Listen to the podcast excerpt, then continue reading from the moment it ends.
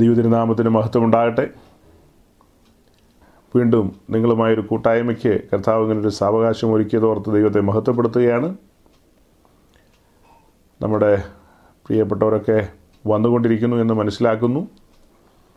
പല ചർച്ചിലും കൂട്ടായ്മയുള്ളതുകൊണ്ട് അതൊക്കെ പൂർത്തീകരിച്ചിട്ട് വേണമല്ലോ പലർക്കും കടന്നു വരാൻ. ഓക്കെ, കഴിഞ്ഞ ആഴ്ച ഞാൻ ഗുജറാത്തിൽ നിന്നാണ് നിങ്ങളോട് ജോയിൻ ചെയ്തത്. അതിനുശേഷം മടങ്ങി ബാംഗ്ലൂരിലെത്തി. ഇന്നിപ്പോൾ ബാംഗ്ലൂരിലിരുന്നാണ് ഈ ഫെലോഷിപ്പിൽ ജോയിൻ ചെയ്തിരിക്കുന്നത്.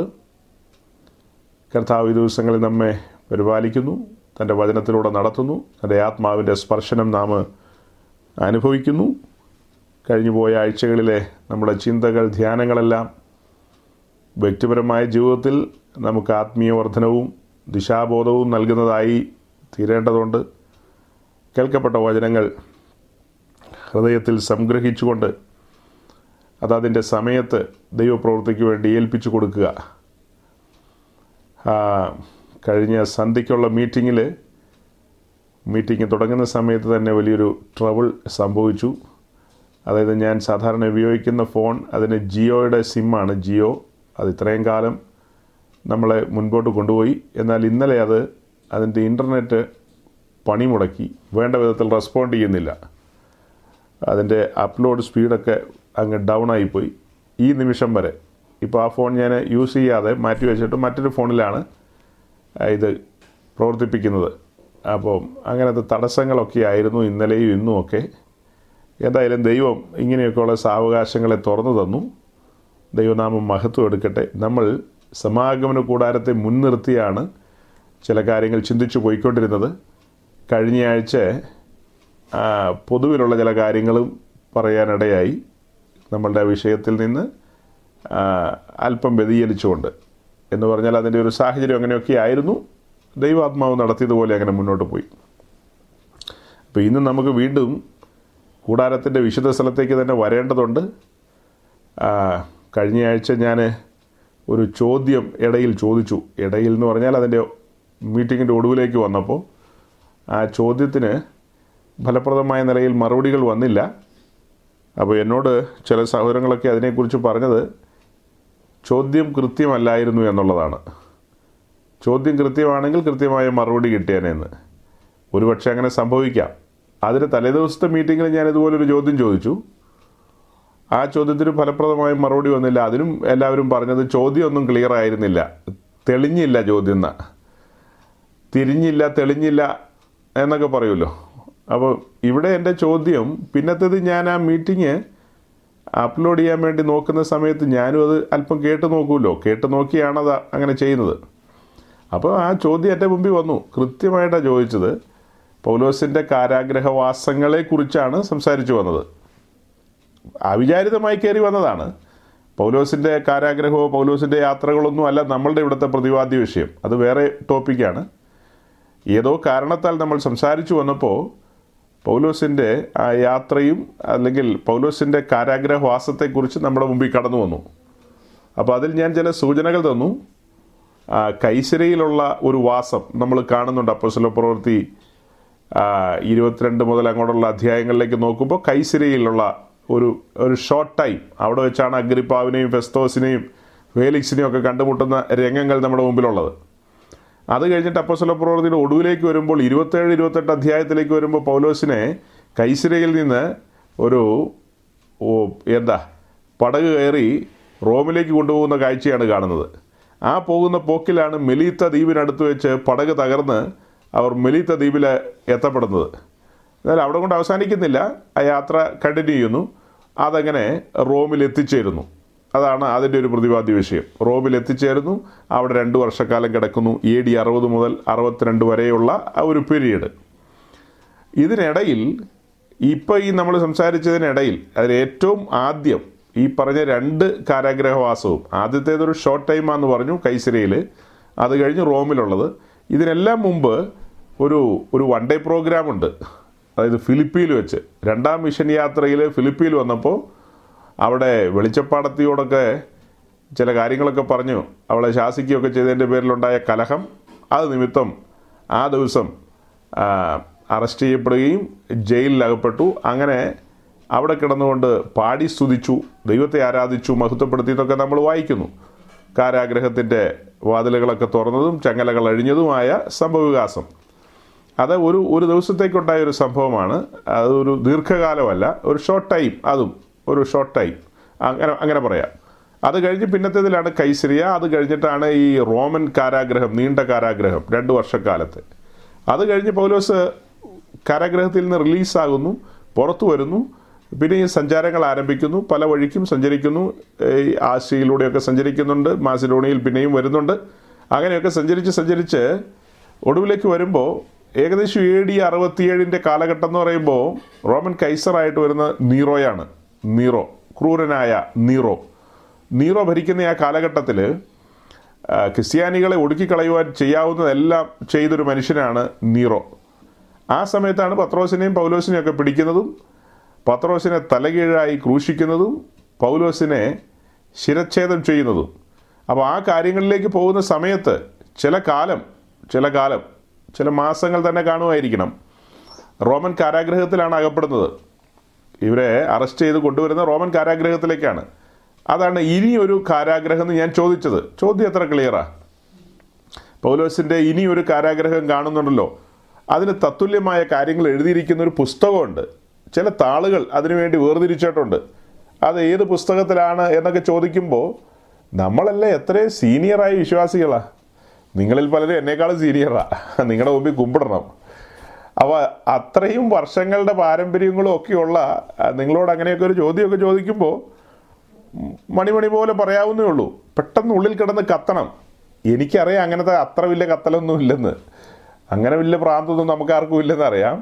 കൊച്ചു പ്രാന്തൊക്കെ ഉണ്ടെങ്കിലേ ഇതിനൊക്കെ കൃത്യം മറുപടി പറയാൻ പറ്റുള്ളൂ. വലിയ പ്രാന്ത് വേണ്ട. വലിയ പ്രാന്തായ ആൾക്കാർ പറയും എക്സ്ട്രീമാന്ന് പറയും. അങ്ങോട്ടും പോകണ്ട.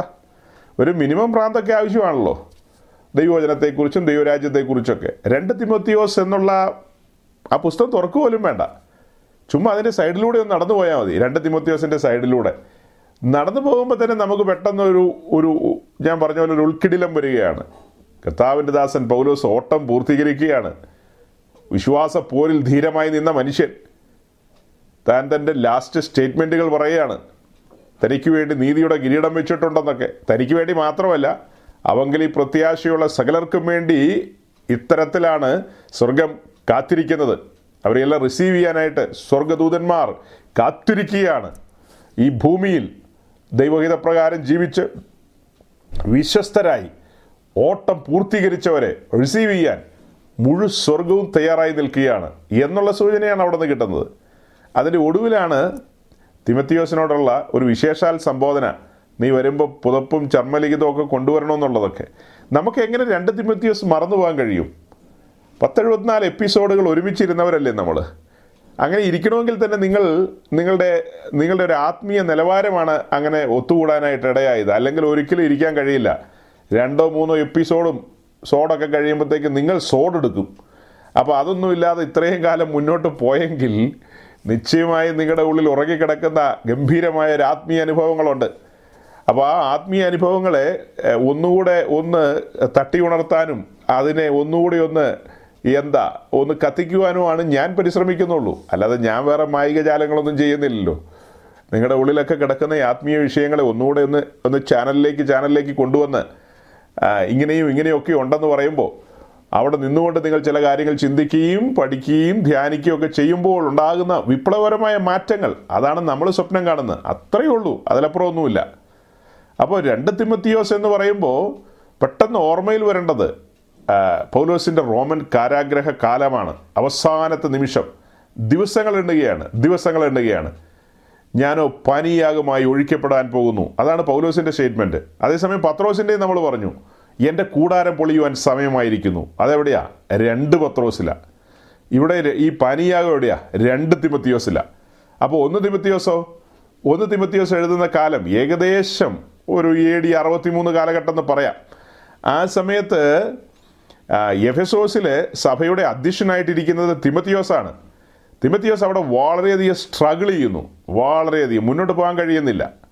അങ്ങനത്തെ ഒരു പരിതസ്ഥിതിയിൽ പൗലോസ് തിമത്തിയോസിനെ ഉണർത്തിക്കൊണ്ട് പൗലോസ് തിമത്തിയോസിനെ ബലപ്പെടുത്തുവാൻ തക്കവണ്ണം, തട്ടി ഉണർത്തുവാൻ തക്കവണ്ണം, ആശ്വസിപ്പിക്കുവാൻ തക്കവണ്ണം, ഉറപ്പിക്കുവാൻ തക്കവണ്ണം, അവൻ്റെ ശുശ്രൂഷയെക്കുറിച്ചുള്ള ബോധ്യങ്ങൾ അവനെ കൊടുക്കുവാൻ തക്കവണ്ണമാണ് ഒന്ന് തിമത്തിയോസ് എഴുതുന്നത്, ഒന്ന് തിമത്തിയോസ്.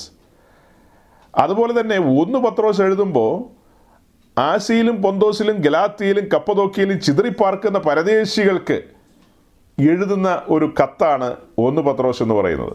അവരെ ഓർമ്മിപ്പിച്ചുണർത്തുകയാണ് പല കാര്യത്തിലും.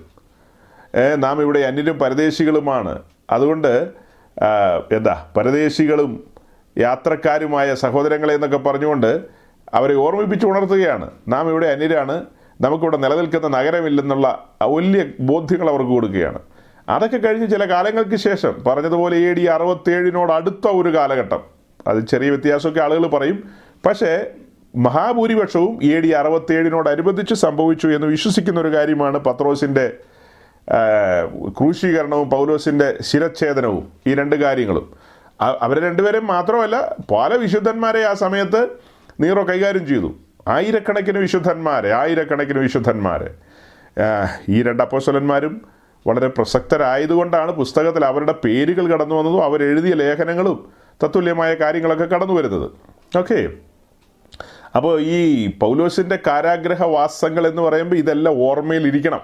ഞാനിപ്പോൾ ഈ തുടക്ക സമയത്ത് ഒന്ന് ഓർമ്മിപ്പിച്ചെന്ന് മാത്രം, കഴിഞ്ഞ ആഴ്ച ഇങ്ങനെ പറഞ്ഞു പോയതിന് ശേഷം എനിക്ക് കിട്ടിയ ചില ചിന്തകൾ, ഫീഡ്ബാക്കുകൾ, അത് വെച്ചിട്ടാണ് ഞാൻ ഒന്നുകൂടെ തറപ്പിച്ച് പറയുകയാണ്. ചോദ്യങ്ങൾ വളരെ പക്കായായിരുന്നു, വളരെ കൃത്യമായിരുന്നു. എന്താ മനസ്സിലാകാൻ മേലാത്ത തരത്തിലുള്ള ലാറ്റിനോ ഉറുദുവോ സുറിയാനി ഒന്നുമല്ല, നല്ല മലയാളത്തിലാണ് ചോദിച്ചത്. അപ്പോൾ ഈ ഓർമ്മകൾ നമ്മളിലേക്ക് വരണം. ഓർമ്മകൾ വരണമെങ്കിൽ നമ്മൾ ഈ പുസ്തകവുമായിട്ടും ദൈവരാജ്യത്തിൻ്റെ കാര്യപരിപാടികളുമായിട്ട് ഭയങ്കര അഭേദ്യമായൊരു ബന്ധത്തിലായിരിക്കണം, അഭേദ്യമായ ബന്ധത്തിൽ. അതേസമയം തന്നെ നിങ്ങൾക്ക് ഏതെങ്കിലും ഡിസ്ട്രിക്ട് കളക്ടറായിട്ടിരിക്കേണ്ട ആവശ്യം വന്നാൽ അങ്ങനെ ഇരിക്കാമല്ലോ. നിങ്ങൾ ഏതെങ്കിലും ഡിസ്ട്രിക്റ്റിൻ്റെ കളക്ടറോ താലൂക്ക് ഓഫീസറോ വില്ലേജ് ഓഫീസറോ പിന്നെ എന്നാ ക്ലർക്കോ യു ഡിയോ എൽ ഡിയോ ആര് വേണേലും ആയിട്ടിരിക്കാം. കച്ചവടക്കാരനായിട്ടിരിക്കാം, തൊഴിലാളിയായിട്ടിരിക്കാം, ബിസിനസ്സുകാരനായിട്ടിരിക്കാം.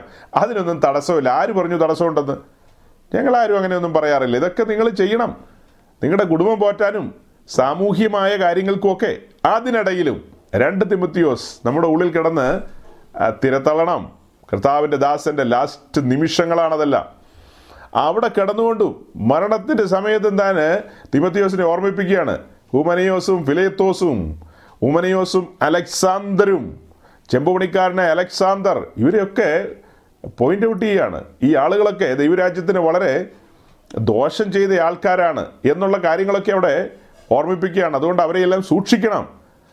അപ്പം ആ അവസാന നിമിഷങ്ങളിലും കർമ്മനിരതനായിരുന്നു, കാരാഗ്രഹത്തിലും താൻ കർമ്മനിരതനായിരുന്നു. നമ്മൾ ആ ലേഖനത്തിലേക്കൊക്കെ സൂക്ഷിച്ച് നോക്കുമ്പോൾ എന്താ നമുക്ക് മനസ്സിലാകുന്നത്? നമ്മളാണെ അവസാന സമയത്ത് വായു വലിക്കുന്ന സമയമാണ്. അയ്യോ, ഇപ്പം എന്നെ തൂക്കിക്കൊല്ലു, ഇപ്പം എന്നെ വെട്ടിക്കൊല്ലു, എൻ്റെ എൻ്റെ സമയം കഴിഞ്ഞു.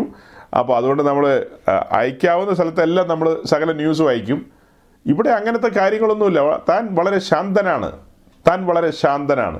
ശാന്തമായി കിടന്നുകൊണ്ട് ശുശ്രൂഷ കൈമാറുകയാണ്. അവിടെയാണ് കാര്യമായ പ്രസക്തി. അതായത് പൗലോസിൻ്റെ കാലം കഴിയുകയാണ്, ബാറ്റൺ കൈമാറുകയാണ്. ഒന്നുകൂടിയുള്ള ഒരു ഓർമ്മിപ്പിച്ചുണർത്തലാണ്, ധൈര്യപ്പെടുത്തലാണ്. ലാസ്റ്റ് മൊമെൻറ്റിലും തിമത്തിയോസിനെ ചാർജ് ചെയ്യുകയാണ്. ലാസ്റ്റ് മൊമെൻറ്റിലും തിമത്തിയോസേ, എന്തെല്ലാം ഓർമ്മപ്പെടുത്തലുകളാണ്.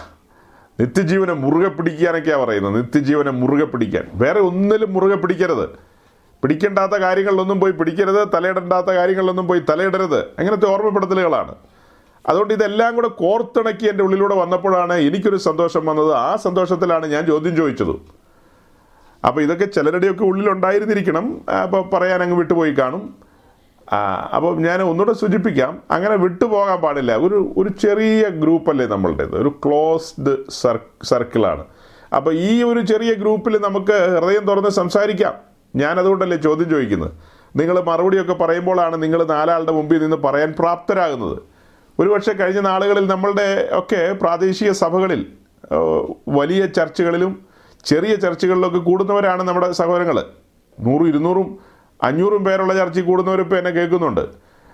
അൻപത് പേര് പോലും ഇല്ലാത്ത പത്തോ പതിനഞ്ചോ പേരുള്ള കൂട്ടായ്മകളിൽ കൂടുന്നവരുമുണ്ട്. ഈ പറയപ്പെട്ട സ്ഥലങ്ങളിലൊക്കെ ഒരു പക്ഷേ നിങ്ങൾക്ക് അങ്ങനെ ഒരു സ്വാതന്ത്ര്യം സ്വാതന്ത്ര്യം ഉണ്ടായിരിക്കും, നിങ്ങളത് ഫലപ്രദമായി വിനിയോഗിച്ചിട്ടുണ്ടാകില്ല. അതുകൊണ്ടാണ് നിങ്ങളെ ട്രാക്കിലേക്ക് വലിച്ചു കൊണ്ടുവരുവാനാണ് നമ്മൾ ഈ ചോദ്യങ്ങളൊക്കെ ചോദിക്കുന്നത്. ബലമായിട്ട് ട്രാക്കിലേക്ക് പിടിച്ചിടുക എന്ന് പറയില്ലേ, അങ്ങനത്തെ ഒരു സാഹചര്യം. അപ്പം നമ്മുടെ ആ നാണവും നാണവും മാനമൊക്കെ പോകാന്ന് പറഞ്ഞാൽ ആ മാനമല്ല, നമ്മളുടെ ആ ലജ്ജാഭാവവും അതൊക്കെ അങ്ങ് പോയി കാര്യങ്ങളെ പറയാൻ പാകത്തിന്. എങ്കിലല്ലേ നമുക്ക് പുറത്തുള്ളവരോടൊക്കെ പോയി മറ്റുള്ളവർ ചോദിക്കുമ്പോൾ അവരോട് പ്രതിവാദം പറയേണ്ടവരല്ലേ.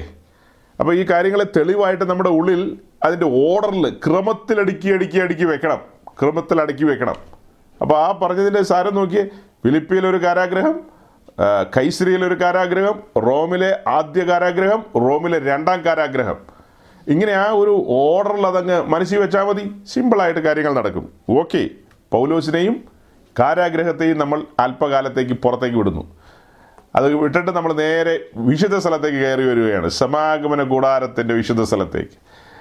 അപ്പോൾ കാലങ്ങളായി നാളുകളായി നമ്മൾ സമാഗമന കൂടാരത്തെ ചുറ്റിപ്പറ്റി പലതും ചിന്തിച്ചുകൊണ്ടിരിക്കുകയാണ്. അങ്ങനെ ആ ചിന്തകൾ സമാഗമന കൂടാരത്തിലെ വിശുദ്ധ സ്ഥലത്തിരിക്കുന്ന വിളക്കിലെത്തി. വിളക്കിനെക്കുറിച്ച് സാരമായ ചില കാര്യങ്ങളൊക്കെ പറഞ്ഞു പങ്കുവെച്ചു. അത് കഴിഞ്ഞ് നമ്മൾ തൽക്കാലം അത് അവസാനിപ്പിച്ചിട്ട് നേരെ ധൂപപീഠത്തിലേക്ക് കടക്കുകയാണെന്നൊക്കെ കഴിഞ്ഞ ദിവസങ്ങളിൽ പറഞ്ഞു. അങ്ങനെ നമ്മൾ എന്നാലും ധൂപപീഠത്തിലേക്ക് ഇതുവരെ കടന്നിട്ടില്ല, കടക്കാൻ പോകുന്നു. എന്നാൽ അതിനു മുമ്പ് ഒന്നുകൂടെ ഞാനൊരു ചോദ്യം ചോദിക്കുകയാണ്, അല്ലെങ്കിൽ ചോദ്യമല്ല, അത് വേറൊരു രീതിയിലാണ്. നമ്മൾ ഈ പറഞ്ഞു പോയ കൂട്ടത്തിൽ എല്ലാ ഗൗരവമായ കാര്യങ്ങൾ തന്നെ, ഒരു കാര്യം ഞാൻ ചെറുതായി കാണുന്നില്ല. പക്ഷെ വിളക്കിനോടുള്ള ബന്ധത്തിൽ അവസാനം പറഞ്ഞ കാര്യങ്ങൾ, അതായത് ആ വിളക്ക് അടിപ്പുപണിയായിട്ട് ഉണ്ടാക്കേണ്ടതാണ്, അതിനകത്തേക്ക് ഇടിച്ചെടുത്ത തെളിവുള്ള ഒലിവെണ്ണ കൊണ്ടുവരേണ്ടതാണ്, തിരി അതിനകത്ത് മുങ്ങിക്കിടക്കേണ്ടതാണ്, ആ തിരി കത്തുമ്പോൾ പ്രകാശം ലഭിക്കുന്നു, അങ്ങനെ കത്തിയ തിരി അതായത് സന്ധ്യ മുതൽ പ്രഭാതം വരെ കത്തണം, എന്നിട്ട് അതിൻ്റെ കരിന്തിരികൾ മുറിച്ച് സ്വർണ്ണപാത്രത്തിലേക്ക് മാറ്റുന്നു. ഈ കാര്യങ്ങളൊക്കെ നമ്മൾ പറഞ്ഞു. അങ്ങനെ കരിന്തിരി മുറിച്ച് കഴിയുമ്പോൾ തിരി അല്പം ഉയർത്തും, കരിന്തിരി പിന്നെയും ഉണ്ടാകുന്നു, അത് കട്ട് ചെയ്യുന്നു, വീണ്ടും തിരി ഉയർത്തുന്നു. ഇങ്ങനെയുള്ള പ്രതിഭാസങ്ങൾ, ഈ കാര്യങ്ങളൊക്കെ നമ്മളിവിടെ ഒരുമിച്ച് ചർച്ച ചെയ്തു, ധ്യാനിച്ചു, ചിന്തിച്ചു. ദൈവത്തിൻ്റെ പരിശുദ്ധാത്മ സഹായത്താലാണ് ഈ കാര്യങ്ങളൊക്കെ നമുക്ക് വെളിപ്പെട്ടത്. ഈ കാര്യങ്ങളൊക്കെ കേട്ടപ്പോൾ നിങ്ങളിൽ ആരെങ്കിലും സഹോദരങ്ങൾക്ക്, പ്രിയപ്പെട്ടവർക്ക്, സഹോദരങ്ങൾ എന്ന് പറയുമ്പോൾ സഹോദരി സഹോദരന്മാർ, നിങ്ങളെ ആ കാര്യങ്ങൾ എങ്ങനെ സ്വാധീനിച്ചു, നിങ്ങൾക്കത് ഉത്തേജനമായോ എന്നറിയാൻ ശുശ്രൂഷകരായ ഞങ്ങൾക്ക് വലിയ താല്പര്യമുണ്ട്. നിങ്ങളത് ഒരു ചെവിയിലൂടെ കേട്ട് മറു ചെവിയിലൂടെ കുലുക്കി കളഞ്ഞോ, അത് നിങ്ങളുടെ തലയ്ക്ക് മുകളിലൂടെ ഇങ്ങനെ ജെറ്റ് വേഗത്തിൽ പറന്നു പോയോ, നിങ്ങളത് പിടിച്ചെടുത്തോ, ഇങ്ങനെയൊക്കെ ഒരറിയാനുള്ള താല്പര്യമുണ്ട്. കാരണം നമ്മൾ എത്രയോ ആയിരം കിലോമീറ്ററുകൾ അകലെയാണ് ഓരോരുത്തരും കിടക്കുന്നത്, എവിടെയെല്ലാമാണ് ഓരോരുത്തരും, ഒരു പിടിയുമില്ല. അപ്പോൾ ആ അത്രയും കാര്യങ്ങൾ കേട്ടപ്പോൾ നിങ്ങൾക്ക് എന്തെങ്കിലും ഒരു സ്പർശനം നിങ്ങളുടെ ഉള്ളിൽ വന്നോ? ഇനി അതിനോട് അനുബന്ധിച്ച് ചേർത്ത് വെച്ച് ചിന്തിക്കാവുന്ന മറ്റൊരു കാര്യം കൂടെയുണ്ട്. നമ്മൾ നേരത്തെ ചിന്തിച്ചൊരു കാര്യമാണത്, അതും കൂടെ ഇതിൻ്റെ കൂട്ടത്തിലൊരു വാക്ക് പറയാം. അതായത് മുൻപിലിരിക്കുന്ന യാഗപീഠം, യാഗപീഠത്തെക്കുറിച്ച് നമ്മളൊരു കാഴ്ച കണ്ടു. അത് സംഖ്യാപുസ്തകം നാലാം അധ്യായത്തിലാണ്. സംഖ്യാപുസ്തകം നാലാം അധ്യായത്തിൻ്റെ പതിമൂന്നും പതിനാലും വാക്യം, ശിശുപാശ ആ വാക്യം നമുക്കൊന്ന് വായിച്ച് കേൾപ്പിച്ചാലോ.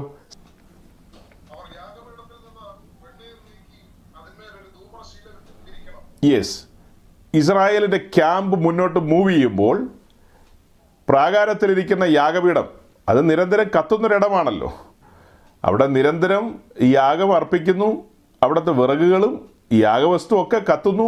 ആ കാരണത്താൽ അവിടെ ധാരാളം ചാരം ഉണ്ടാകുന്നു, അഥവാ വെണ്ണീർ, ഏ ആ ചാമ്പൽ അഥവാ വെണ്ണീർ. ആ വെണ്ണീർ എന്ത് ചെയ്യണം? ഇപ്പോൾ വായിച്ചതുപോലെ വെണ്ണീർ നീക്കി അതിന് മീതെ ഒരു ധൂമ്രശീല വിരിക്കണം. അത് അതിൻ്റെ അവരുടെ മൂവ്മെൻറ്റ്സ് കാണിക്കുന്ന കാര്യങ്ങളാണതല്ല. നമുക്കതിൽ നിന്ന് ഒരു സിംഗിൾ വാക്കെടുക്കാം, യാഗപീഠത്തിൽ നിന്ന് വെണ്ണീർ നീക്കണം. വെണ്ണീർ നീക്കണമെന്ന് പറയുമ്പോൾ അതിൻ്റെ അർത്ഥം എന്താ? ആഷസ്, ചാരം. ഈ യാഗപീഠത്തിൽ തീ കത്തിയാലല്ലേ അതിൽ നിന്ന് വെണ്ണീർ മാറ്റാൻ പറ്റൂ. തീ കത്തിയാൽ നിശ്ചയമായും അതിൽ നിന്ന് വെണ്ണീർ മാറ്റാൻ കഴിയും. ഇനി നമ്മൾ നേരെ വിശുദ്ധ സ്ഥലത്തേക്ക് വരുമ്പോൾ വിളക്കിനോടുള്ള ബന്ധത്തിൽ എന്താ പറഞ്ഞത്? വിളക്ക് കത്തിക്കൊണ്ടിരുന്നാൽ അതിൻ്റെ തിരി കരിന്തിരിയായി മാറും കത്തിയാൽ. ആ കരിന്തിരികൾ മുറിച്ച് സ്വർണ്ണപാത്രത്തിലേക്ക് മാറ്റണമെന്നുള്ള സൂചനയാണ് പറഞ്ഞത്. യാഗപീഠത്തിൽ തീ കത്തിക്കഴിഞ്ഞാൽ ചാരമുണ്ടാകും അഥവാ വെണ്ണീറുണ്ടാകും, വിളക്ക് കത്തിയാൽ കരിന്തിരി ഉണ്ടാകും.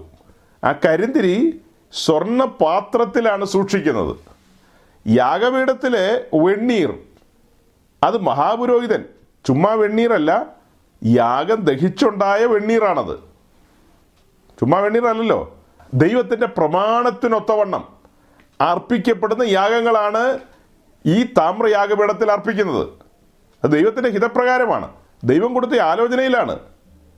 നിങ്ങൾ എനിക്കൊരു ഹോമയാഗം കഴിക്കുന്നു എങ്കിൽ ഊനമില്ലാത്തതായിരിക്കണം, നിങ്ങൾ എനിക്കൊരു ഹോമയാഗം കഴിക്കുന്നു എങ്കിൽ ആണായിരിക്കണം, നിങ്ങൾ എനിക്കൊരു ഹോമയാഗം കഴിക്കുന്നു എങ്കിൽ അത് ആടോ മാടോ ആയിരിക്കണം, അല്ലാതെ വേറെ സാധനങ്ങളൊന്നും ആകാൻ പാടില്ല. അപ്പോൾ അതെല്ലാം ദൈവത്തിൻ്റെ ഹിതപ്രകാരം ദൈവം കൊടുത്ത നിഷ്കർഷയ്ക്കനുസരിച്ചാണ് ഈ യാഗപീഠത്തിൽ യാഗങ്ങൾ അർപ്പിച്ചുകൊണ്ടിരിക്കുന്നത്.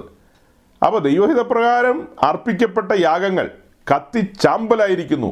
അതിൻ്റെ വെണ്ണീർ മഹാപുരോഹിതൻ കയ്യിലെടുക്കുന്നു, മഹാപുരോഹിതൻ കയ്യിലെടുക്കുന്നു അങ്ങനെ അത് ദൈവസന്നിധിയിൽ ഉയർത്തുന്നു. ആ കയ്യിലെടുക്കുന്ന വെണ്ണീറിൽ ഒരു അസ്ഥിക്കഷ്ണമോ മാംസക്കഷ്ണമോ ഒന്നും പാടില്ല, കയ്യിലൊന്നും തടയാൻ പാടില്ല.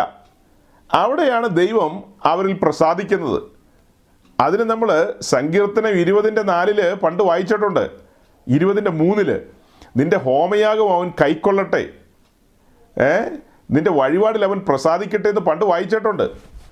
അപ്പോൾ അതിന് നമ്മൾ കണ്ടെത്തിയ ഒരു പദം, അതിൻ്റെ ഒരു ഹീബ്രു പദം നമ്മൾ കണ്ടെത്തി, നിൻ്റെ ഹോമയാഗം വെണ്ണീറായി തീരട്ടെ, അപ്പോൾ അത് ചാമ്പലായി തീരട്ടെ എന്നുള്ള അർത്ഥത്തിൽ. ഹോമയാഗം ചാമ്പലായി തീർന്നെങ്കിൽ മാത്രമേ ദൈവപ്രസാദം ലഭിക്കൂ. അപ്പോൾ അങ്ങനെ ഒരു സൂചന പറഞ്ഞു. അപ്പോൾ യാഗപീഠത്തിലേക്ക് ഒന്ന് സൂക്ഷിച്ചു നോക്കിയേ, ഒന്ന് ചിന്തിച്ചേ. യാഗപീഠത്തിൽ യാഗം നടന്നിട്ടുണ്ടെങ്കിൽ, തീ കത്തിയിട്ടുണ്ടെങ്കിൽ വെണ്ണീറുണ്ടാകും. ആ വെണ്ണീറിലാണ് ദൈവം പ്രസാദിക്കുന്നത്, ആ വെണ്ണീറിലാണ് ദൈവം പ്രസാദിക്കുന്നത്. ഇനി അകത്തേക്ക് വന്ന് ധൂപപീഠത്തിൽ ഇങ്ങനെ പലതും പറയാനുണ്ട്. ഇനി അകത്തേക്ക് വന്ന് വിളക്കിലേക്ക് നോക്കുമ്പോൾ നമ്മൾ ചിന്തിച്ചു പോയി, ഇപ്പോൾ രണ്ട് മൂന്നാഴ്ചയായിട്ട് ചിന്തിച്ചു പോയ കാര്യം, കരിന്തിരി മുറിച്ച് സ്വർണ്ണ പാത്രത്തിലേക്ക് മാറ്റുന്നു. പിന്നത്തേതിൽ ഒരിക്കൽ പേർ വിളിക്കും നേരം ക്രിസ്തുവിൻ്റെ ന്യായാസനത്തിന് മുമ്പാകെ നമ്മുടെ ജീവിതം അനാവരണം ചെയ്യുമ്പോൾ, നമ്മളിവിടെ കേമന്മാരാണ് എല്ലാവരും, അയ്യോ നമ്മുടെ ഓട്ടവും ചാട്ടവും ഒക്കെ ഭയങ്കരമല്ലേ, ഇവിടെ സകല ആളുകളും നമ്മളെ പ്രശംസ കൊണ്ട് മൂടുന്നൊക്കെ ഉണ്ടായിരിക്കും. നല്ല പാസ്റ്ററാണ്, നല്ല സഹോദരനാണ്, സഹോദരി മിടുമിടുക്കിയാണ്, അങ്ങനെ എല്ലാം ആളുകൾ പറഞ്ഞിട്ടുണ്ടാകും. പക്ഷേ നാട്ടുകാർ പലതും പറയും, സ്വന്തക്കാർ പലതും പറയും, സ്വന്തം ഭർത്താവ് പലതും പറയും, ഭാര്യ പലതും പറയും. ഇതിനൊന്നും വലിയ വിലയില്ല, അതിനുള്ള വില ഇവിടെയുണ്ട്, ഇവിടെ കൊണ്ട് അവസാനിക്കും. ആ പുകഴ്ചയും ആ പ്രശംസയും ആ അനുമോദനങ്ങളും കണ്ടിട്ടില്ലേ? അനുമോദനങ്ങൾ നിങ്ങൾ അനുമോദനയോഗം കണ്ട് കൂടിയിട്ടുണ്ടോ? അനുമോദനം നമ്മുടെ സോവാൻസോ ഇന്നാടത്ത് ഇന്നാര് പാസ്റ്റർ എൺപത് വയസ്സ്, അതിനെന്നാ പറയുന്ന ഷഷ്ടിപൂർത്തി കഴിഞ്ഞുള്ളതിന് എൺപത് വയസ്സ് എന്നാ പോട്ടെ, ഷഷ്ടിപൂർത്തി ആയിക്കോട്ടെ, എഴുപതായിക്കോട്ടെ. അപ്പോൾ അങ്ങനെ ഷഷ്ടിപൂർത്തി. പിന്നെ ചിലർക്ക് ഇപ്പം നവതിയൊക്കെ ആഘോഷിക്കുന്നുണ്ട്. നവതി എന്ന് പറഞ്ഞാൽ തൊണ്ണൂറ് തൊണ്ണൂറ് വയസ്സ്. അപ്പോൾ അതിന് നാട്ടിലുള്ള എല്ലാ കേമന്മാരെയും വിളിച്ചു കൂട്ടുന്നു. ഉമ്മൻചാണ്ടി വരണം, വരാതെ ഒക്കില്ലല്ലോ. പിണറായി വിജയൻ വരണം, പിന്നെ ആരാ മറ്റേ പാളയം ഇമാം വരണം, പിന്നെ സ്വാമി സന്ദീപാനന്ദ ഗിരി വരണം. അങ്ങനെ എല്ലാ സ്വാമിമാരും പൂസ്വാമിമാരും ഒക്കെ വരണം. എല്ലാവരും കൂടെ കൂടി ഇരുന്നിട്ട് അടിച്ച് പൊക്കുകയാണ്. അമ്പമ്പോ, ഈ മനുഷ്യൻ ഭൂമി ജനിക്കാതിരുന്നാൽ ഈ ഭൂമിക്ക് വലിയ നഷ്ടമായി പോയേനെ. ഇദ്ദേഹത്തിൻ്റെ പരിപാടികളൊക്കെ ഭയങ്കരമായിരുന്നു, കോരിത്തെരിപ്പ് ഉളവാക്കുന്നതാണെന്നൊക്കെ പറഞ്ഞ് ആളുകൾ അടിച്ചു പൊക്കും. പിന്നെ ഈ വന്ന പുള്ളികൾ ആരെങ്കിലുമൊക്കെ ഒരു പൊന്നാട അണിയിക്കും, പിന്നെ ആരെങ്കിലും ഒരു സാധനമൊക്കെ കയ്യിൽ പിടിപ്പിക്കാൻ കൊടുക്കും, പിന്നെ ഫോട്ടോഗ്രാഫർമാർ നിന്ന് മിന്നിച്ചുകൊണ്ടിരിക്കും. ഭയങ്കര പരിപാടികളാണ്. അതെല്ലാം ലേഖനങ്ങളാകുന്നു, പിന്നെ അത് കിതാബുകളിൽ വരുന്നു, അത് പിന്നെ ഈ ഉണക്ക ചാനലുകളിലൊക്കെ വരുന്നു. അങ്ങനെ ആളുകളോ ആളുകൾ മുഴുവൻ ഇതൊക്കെ കാണുന്നു. പക്ഷേ പേർ വിളിക്കുന്ന നേരം ആ സ്നഫ് ഡിഷിൽ നിന്ന്, അഥവാ കരിന്തിരി മുറിച്ചു വെച്ചിരിക്കുന്ന പാത്രത്തിൽ നിന്ന് വല്ലോ കരിന്തിരി ഉണ്ടോ ഗബ്രിയേൽ എന്ന് ചോദിക്കുമ്പോൾ, അയ്യോയ്യോയ്യോ, ഷഷ്ടി പൂർത്തി നടത്തിയതാ, എൺപതിൻ്റെ പരിപാടി നടത്തിയതാ, തൊണ്ണൂറിൻ്റെ പരിപാടി നടത്തിയതാ, പിന്നെ അമ്പത് വർഷത്തെ ശുശ്രൂഷയുടെ, അത് വേറെ വകുപ്പ്, ഇത് വയസ്സിൻ്റെ കാര്യമാണ് പറഞ്ഞത്, ഒമ്പത് വർഷത്തെ ശുശ്രൂഷയുടെ ആ ഒരു ഗംഭീരത, അതിനുവേണ്ടി കൊടുത്ത ഫലകങ്ങളും ശിലാഫലകങ്ങളും പിന്നെ അതിനുവേണ്ടി നട്ട തെങ്ങ്, മാവ്, പ്ലാവ് എന്ന് വേണ്ട അമ്പത് വർഷത്തെ ശുശ്രൂഷയുടെ ഓർമ്മയ്ക്കായിട്ടൊരു തെങ്ങ് നട്ടു. തെങ്ങ് നട്ടുകൊണ്ട് നാട്ടുകാർക്ക് തേങ്ങയിടാം. അങ്ങനെയൊക്കെ ഒത്തിരി കാര്യങ്ങൾ ചെയ്തു. പക്ഷേ ഈ പാത്രത്തിലൊരു കരിന്തിരിയുമില്ല. യാഗപീഠത്തിൽ നിന്ന് വെണ്ണീർ മാറ്റാനായിട്ട് യാഗപീഠമൊക്കെ എന്നേ അതിനകത്ത് പാറ്റ, യാഗപീഠത്തിൽ പാറ്റയും ഈച്ചയൊക്കെ അതിലൂടെ നടക്കുക. തീ കത്തുന്ന ഇടവാ ശരിക്കും പറഞ്ഞാൽ. പക്ഷെ ഇപ്പം അവിടെ തീയൊന്നും കത്തുന്നില്ല. വേണ്ട വിധത്തിൽ കത്തണമെങ്കിൽ എത്തുന്ന അതിൻ്റെ ഒരു പ്രമാണം, യാഗപീഠത്തിൽ തീ കത്തണം എന്നുള്ളൊരു പ്രമാണമുണ്ട്. അപ്പോൾ അതിന് തത്തുല്യമായൊരു വാക്ക് നമ്മൾ നേരത്തെ പറഞ്ഞിരുന്നു. ഈ ഇപ്പോൾ ഒരു ചോദ്യം വരുന്നുണ്ട് കേട്ടോ, നല്ലൊരു ചോദ്യം വരുന്നുണ്ട്, മറുപടി ഉണ്ടെങ്കിൽ പറഞ്ഞോ. അങ്ങനെ കത്തണമെങ്കിൽ എന്ത് ചെയ്യണമെന്നുള്ളതാണ് എഴുതിയിരിക്കുന്നത്. തീ അവിടെ കത്തുന്നുണ്ട്, അത് നിരന്തരമായി കത്തിക്കൊണ്ടിരിക്കണം. അതിനെന്ത് ചെയ്യണമെന്നാണ് നമ്മൾ ലേവ്യ പുസ്തകം വായിച്ചപ്പോൾ നമുക്ക് കിട്ടിയ ഉത്തരം. വേഗം എന്ന് പറയാവോ? ആരെങ്കിലും പറയാവോ? ഇങ്ങനെ ചോദ്യം ചോദിച്ചു ചോദിച്ച ആൾക്കാരുടെ എണ്ണം കുറഞ്ഞു പോയത്. സാരമില്ല, വേഗം ആരെങ്കിലും ഒന്ന് ഓർത്ത് പറയാവോ? പറഞ്ഞില്ലെങ്കിലും കുഴപ്പമൊന്നുമില്ല, ഞാൻ വഴക്കൊന്നും പറയില്ല. നമ്മുടെ സഹോദരിമാർക്ക് ആരെങ്കിലും പറയാൻ മേലെ ഇതൊക്കെ ഒന്ന്. കത്തണമെങ്കിൽ എന്ത് ചെയ്യണം? മണ്ണെണ്ണ ഒഴിക്കണോ? പെട്രോൾ ഒഴിക്കണോ? എന്ത് ചെയ്യണം? എൻ്റെ കർത്താവ്, ഞാനിപ്പോൾ ഇവിടുന്ന് എഴുന്നേറ്റിട്ട് ഒരൊറ്റ ഓട്ടം ഓടും. ഓടിക്കഴിഞ്ഞാൽ പിന്നെ ഇവിടുത്തെ മീറ്റിംഗ് നടക്കില്ല. പിന്നെ പിന്നെ ഷിജു പാസ്റ്റർ ഇരുന്ന് പ്രസംഗിച്ചോണം, ഞാൻ ഓടും. ഇങ്ങനെയൊക്കെ പറഞ്ഞാൽ ഇടിച്ചെടുത്ത് തെളിവുള്ള ഒരുവണ്ണ എവിടെ കൊണ്ട് ഒഴിക്കണമെന്ന്? യാഗപീഠത്തിലോ? ഇപ്പം ഞാൻ യാഗപീഠത്തിൻ്റെ കാര്യമാണ് പറഞ്ഞത്. ഇവിടെയാണ് വിഷയം. ഇപ്പം പറഞ്ഞത് അത് കൃത്യമായ ഉത്തരവാണ്, വിറക് അടുക്കി വെക്കണം. ആ, ആറ് പന്ത്രണ്ട് എന്നതാ വായിച്ചേ.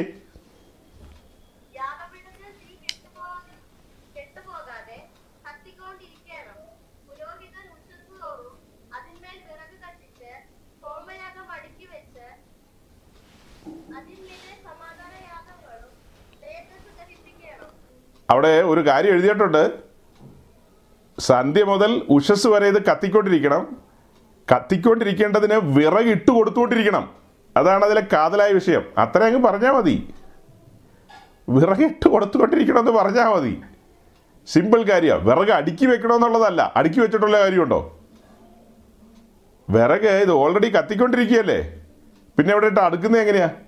അത് തുടക്കത്തിലാണ് അടുക്കി വെക്കുകയാണ്. വിറക് അടുക്കി വെക്കുന്നു, അത് കഴിഞ്ഞിട്ട് അതിന് മുകളിൽ മാംസം വയ്ക്കുന്നു, തീ കത്തുന്നു. അത് സന്ധ്യ മുതൽ പ്രഭാതം വരെ കത്തണം. അതിന് തക്കവണ്ണമുള്ള വിറക് അതിനകത്ത് എടുത്തു വെക്കാൻ പറ്റില്ല. അപ്പോൾ ഇടയ്ക്ക് എന്ത് ചെയ്യണം? ഇടയ്ക്ക് വിറക് ഇട്ട് കൊടുത്തുകൊണ്ടിരിക്കണം. അത് ഈ ആറാം അധ്യായമൊക്കെ ഒന്ന് വായിച്ചാൽ മതി, സിമ്പിളായിട്ട് അവിടെ കാര്യങ്ങളുണ്ട്. വിറക് അടുക്കി വെക്കണമെന്ന് ചില പ്രിയപ്പെട്ടവർ പറഞ്ഞു. അതതിൻ്റെ തുടക്കത്തിലാണ് സഹോദരങ്ങളെ വിറക് അടുക്കി വെക്കണമെന്ന് പറഞ്ഞത്. അത് കത്തിക്കൊണ്ടിരിക്കുകയല്ലേ, കത്തി കഴിയുമ്പോൾ പിന്നെ എന്ത് ചെയ്യണം? കത്തി കഴിയാന്ന് പറഞ്ഞാൽ അതിൻ്റെ എന്താ, തീ ചൂട് കുറയൂല്ലോ. വിറകൊക്കെ കത്തി കത്തി വിറകല്ലേ വേഗം കത്തുന്നത്, മാംസം അത്ര സ്പീഡിൽ കത്തില്ല.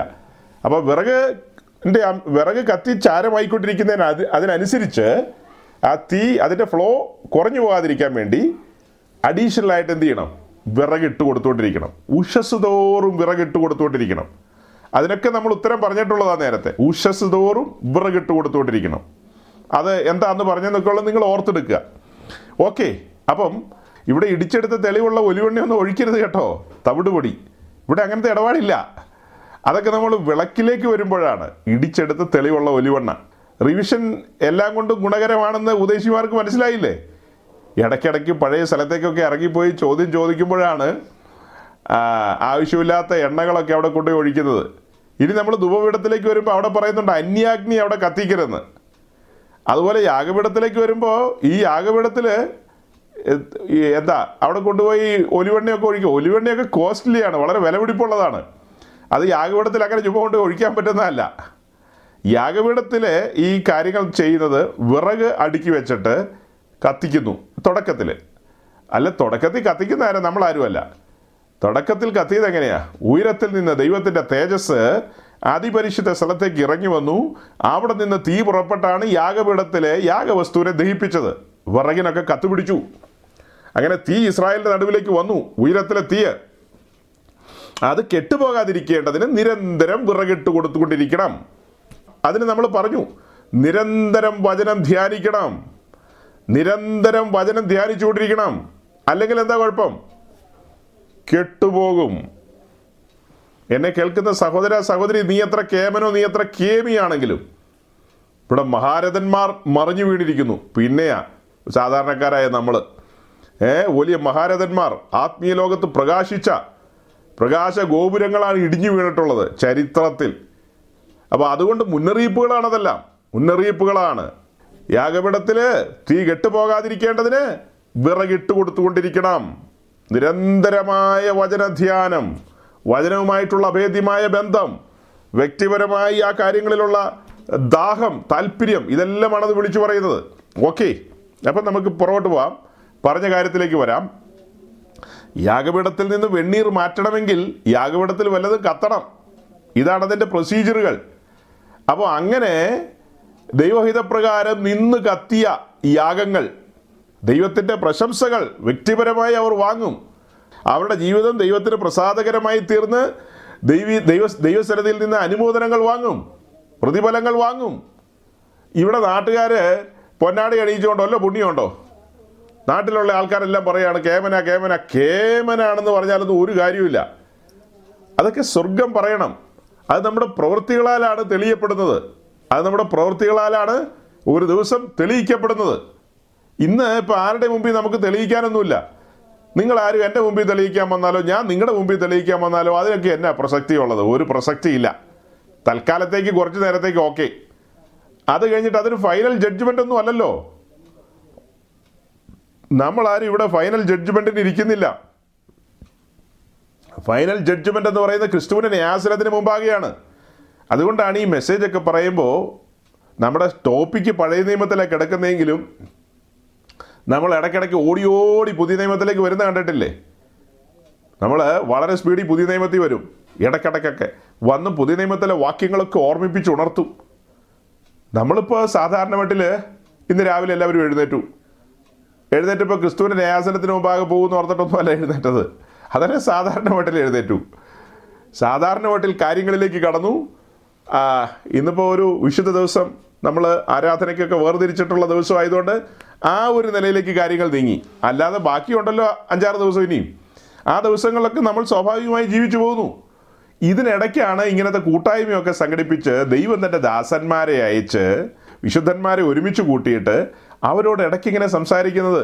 ഒരിക്കൽ നാം ക്രിസ്തുവിൻ്റെ ന്യായാസനത്തിന് മുമ്പാകെ വരേണ്ടതാണ്. അവിടെ നമ്മെ ന്യായം വിധിച്ച് തീപ്പൊയ്യയിലേക്കൊന്നും എറിയുന്ന സ്ഥലമൊന്നും അല്ല കേട്ടോ. അങ്ങനെയൊന്നും ഓർത്ത് പേടിക്കണ്ട. പക്ഷേ നമുക്ക് ലഭിക്കപ്പെട്ട ഒരു പ്രഷ്യസ് ലൈഫ്, ഏ നമുക്ക് ലഭിക്കപ്പെട്ട മനോഹരമായൊരു ജീവിതം, ആ ജീവിതം ദൈവഹിതപ്രകാരം നാം ജീവിച്ചു മുന്നോട്ട് പോയോ? അങ്ങനെ ഒരു വാക്യം വായിക്കാം. യോഹന്നാൻ എട്ടിൻ്റെ ഇരുപത്തൊമ്പത്. കഴിഞ്ഞ ആഴ്ച നമ്മുടെ നടുവിലാന്ന് തോന്നുന്നു ഈ വാക്യത്തെക്കുറിച്ച് ഞാനൊരു സൂചന പറഞ്ഞത്, പക്ഷെ വായിക്കാൻ പറ്റിയില്ല. യോഹന്നാൻ എട്ട് ഇരുപത്തൊമ്പത്. John chapter eight verse twenty nine.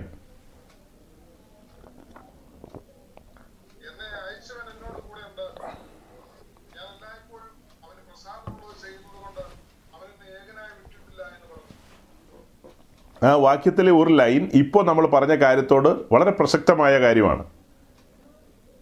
യേശുക്രിസ്തു പറയാണ്, എന്നെ അയച്ചവൻ എല്ലായ്പ്പോഴും എന്നോട് കൂടെയുണ്ട്, എന്നെ അയച്ചവൻ എന്നോട് കൂടെയുണ്ട്, ഞാൻ എല്ലായ്പ്പോഴും അവന് പ്രസാദമായത് ചെയ്യുന്നു. എല്ലായ്പ്പോഴും, ആ വാക്കിനാണ് പ്രസക്തി. എല്ലായ്പ്പോഴും, നിരന്തരമായി അയച്ചവന് പ്രസാദമായതെന്തോ അത് ചെയ്യുന്നു. അപ്പോൾ അവന് പ്രസാദമായ കാര്യം ചെയ്യുന്നു. അതാണ് നമ്മൾ യാഗപീഠത്തെയും ധൂപപീഠത്തെയും വിളക്കിനെയും ഒക്കെ മുൻനിർത്തിക്കൊണ്ട് പറയുന്നത്. പുതിയ നിയമ ക്രിസ്തീയ ജീവിതത്തെക്കുറിച്ചാണ് നമുക്ക് ഇതിലൂടെ വെളിപ്പെട്ട് കിട്ടേണ്ടത്.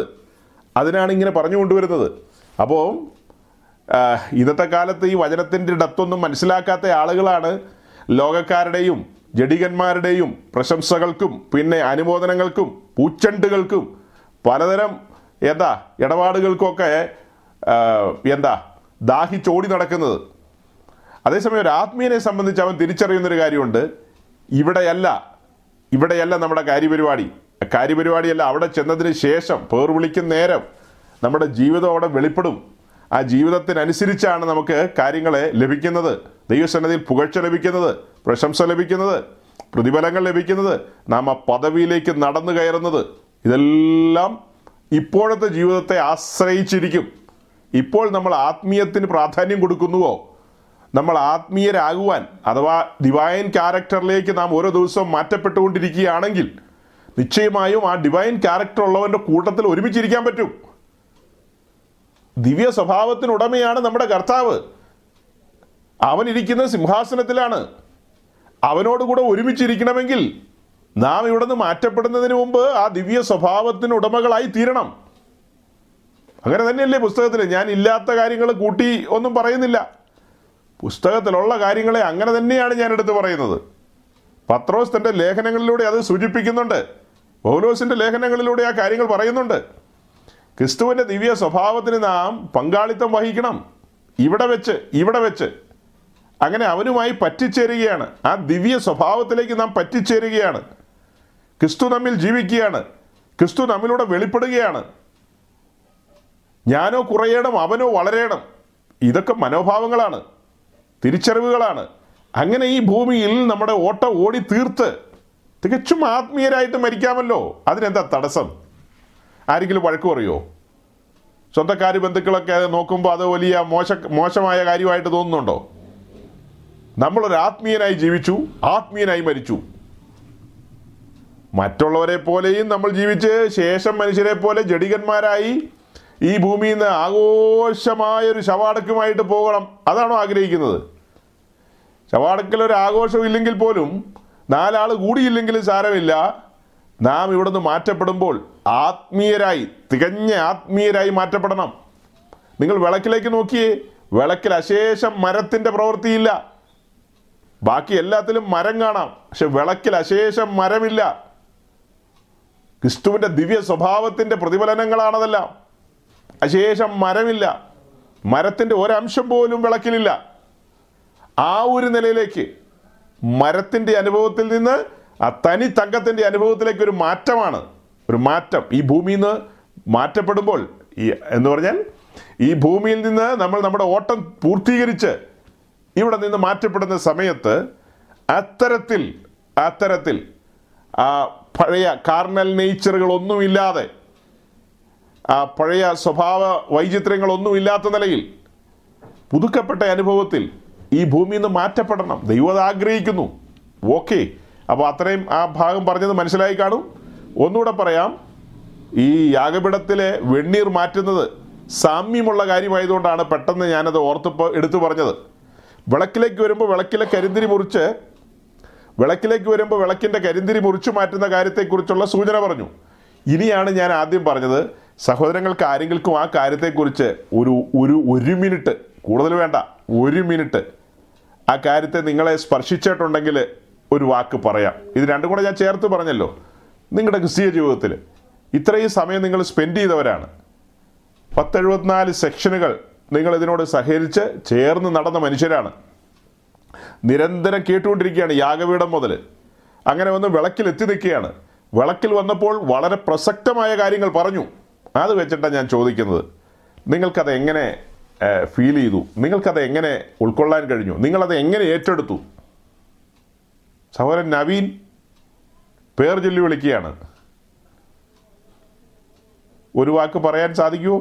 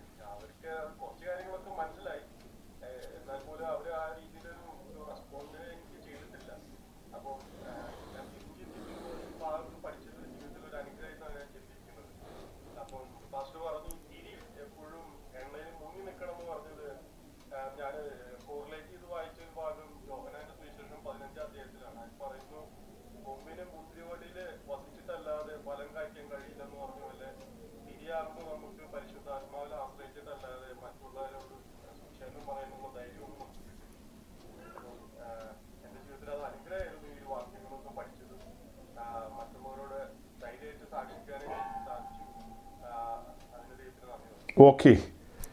സഹോദരൻ നവീൻ തൻ്റെ ചിന്തകൾ പങ്കുവച്ചു.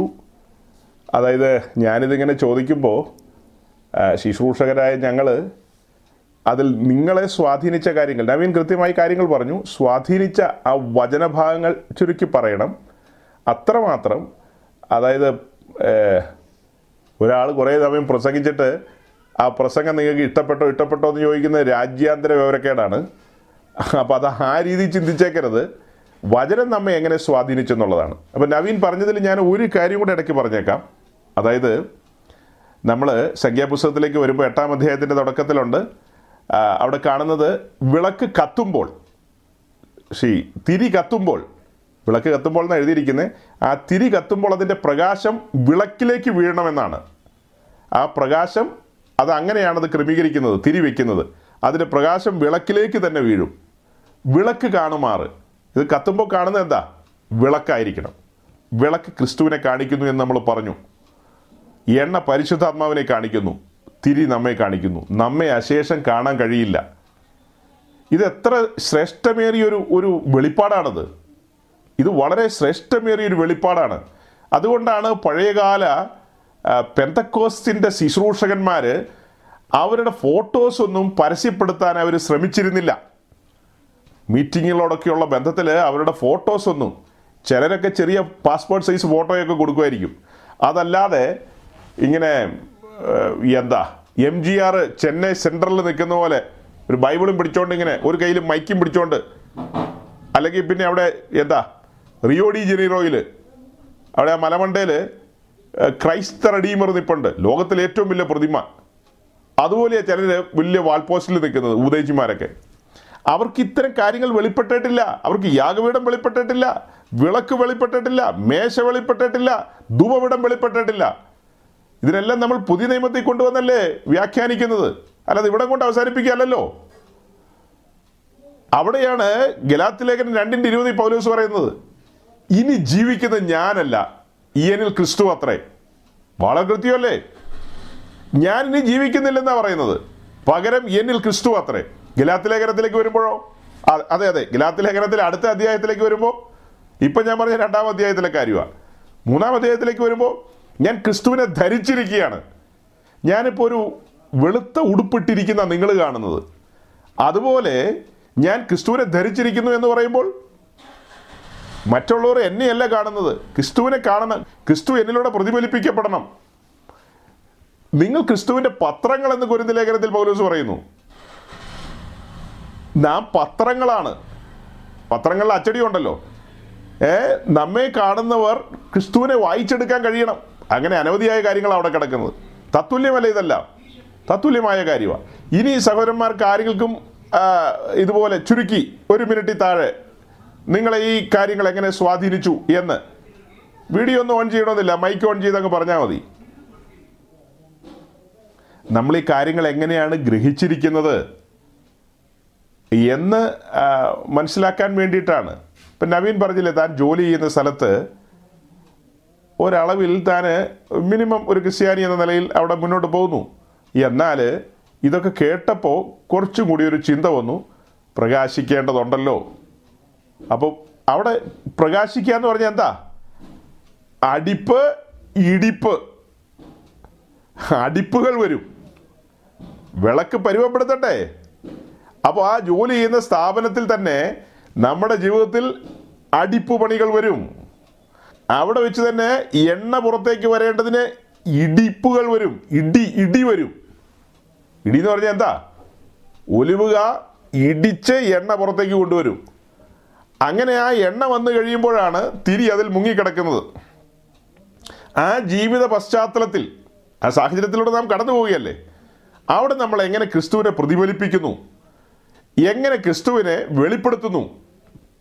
അല്ലാതെ നമ്മൾ നമ്മുടെ എല്ലാവരുടെയും വിചാരം എന്നാ, വിസ കിട്ടുന്നു, ഞാൻ ന്യൂസിലാൻഡിൽ പറക്കുന്നു, ഏ അങ്ങനെ ന്യൂസിലാൻഡിൽ ചെന്നിറങ്ങുന്നു, അവിടെ ഒരു വീടൊക്കെ മേടിച്ചു, അല്ലെങ്കിൽ വാടകയ്ക്ക് എടുത്തു, അല്ലെങ്കിൽ എങ്ങനെയെങ്കിലും ആവട്ടെ. പിന്നെ അവിടെ ഏതെങ്കിലും ചിജു പാസ്റ്ററിയോ എബി പാസ്റ്ററിയോ കണ്ടുപിടിക്കുന്നു, ഈ പുള്ളികളുടെ കൂട്ടത്തിൽ പോയി ഞായറാഴ്ച ആ ഡ്രമ്മൊക്കെ ഇട്ട് തല്ലിപ്പൊട്ടിച്ചു, ഒരു മണിയായിപ്പോൾ വീട്ടിൽ പോയി. അങ്ങനെ പിന്നെ ഞാൻ അവിടെ ജോലിക്കും പോയി. പിന്നെ അടുത്ത ഞായറാഴ്ച വരുന്നു. പിന്നെ ഇടയ്ക്ക് കോട്ടേജ് മീറ്റിങ്ങിനും വരുന്നു. ചായയൊക്കെ കുടിച്ച് ആഘോഷമായിട്ട് പിരിയുന്നു. ഞാൻ ക്രിസ്ത്യാനിയാണ്. നീ എവിടത്തെ ക്രിസ്ത്യാനിയാണ്? ഇതാണോ ക്രിസ്ത്യാനി? ഞായറാഴ്ച ഒത്തുകൂടുന്നതാണോ ക്രിസ്ത്യാനിത്വം? നമ്മുടെ ജീവിതത്തിൽ ദൈവം നമ്മളെ ആക്കി വെച്ചിരിക്കുകയാണ് ഓരോരോ ഇടങ്ങളിൽ. അവിടെയാണ് അടിപ്പോടികൾ വരുന്നത്. അവിടെയാണ് ഈ എണ്ണ വെളിപ്പെടാൻ വേണ്ടിയിട്ട് ഈ പ്രസിംഗികൾ വരുന്ന ഇടികൾ വരുന്നത്. അവിടെ നമ്മൾ എങ്ങനെ ബിഹേവ് ചെയ്യുന്നു അല്ലേ? നിങ്ങൾക്ക് എതിർപ്പുണ്ടെങ്കിൽ പറയണം കേട്ടോ. ഞാനീ പറഞ്ഞ കാര്യത്തോട് നിങ്ങൾക്ക് വിയോജിപ്പുണ്ടെങ്കിൽ പറയണം. വിയോജിപ്പുണ്ടെങ്കിൽ പറയാം, നിശ്ചയമായും പറയാമല്ലോ. ഏയ് അങ്ങനെയൊന്നുമല്ല പാസ്റ്റേ, ഞായറാഴ്ച പത്ത് മുതൽ ഒരു മണി വരെയാണ് ക്രിസ്തീയ ജീവിതം പ്രതിഫലിപ്പിക്കേണ്ടത്.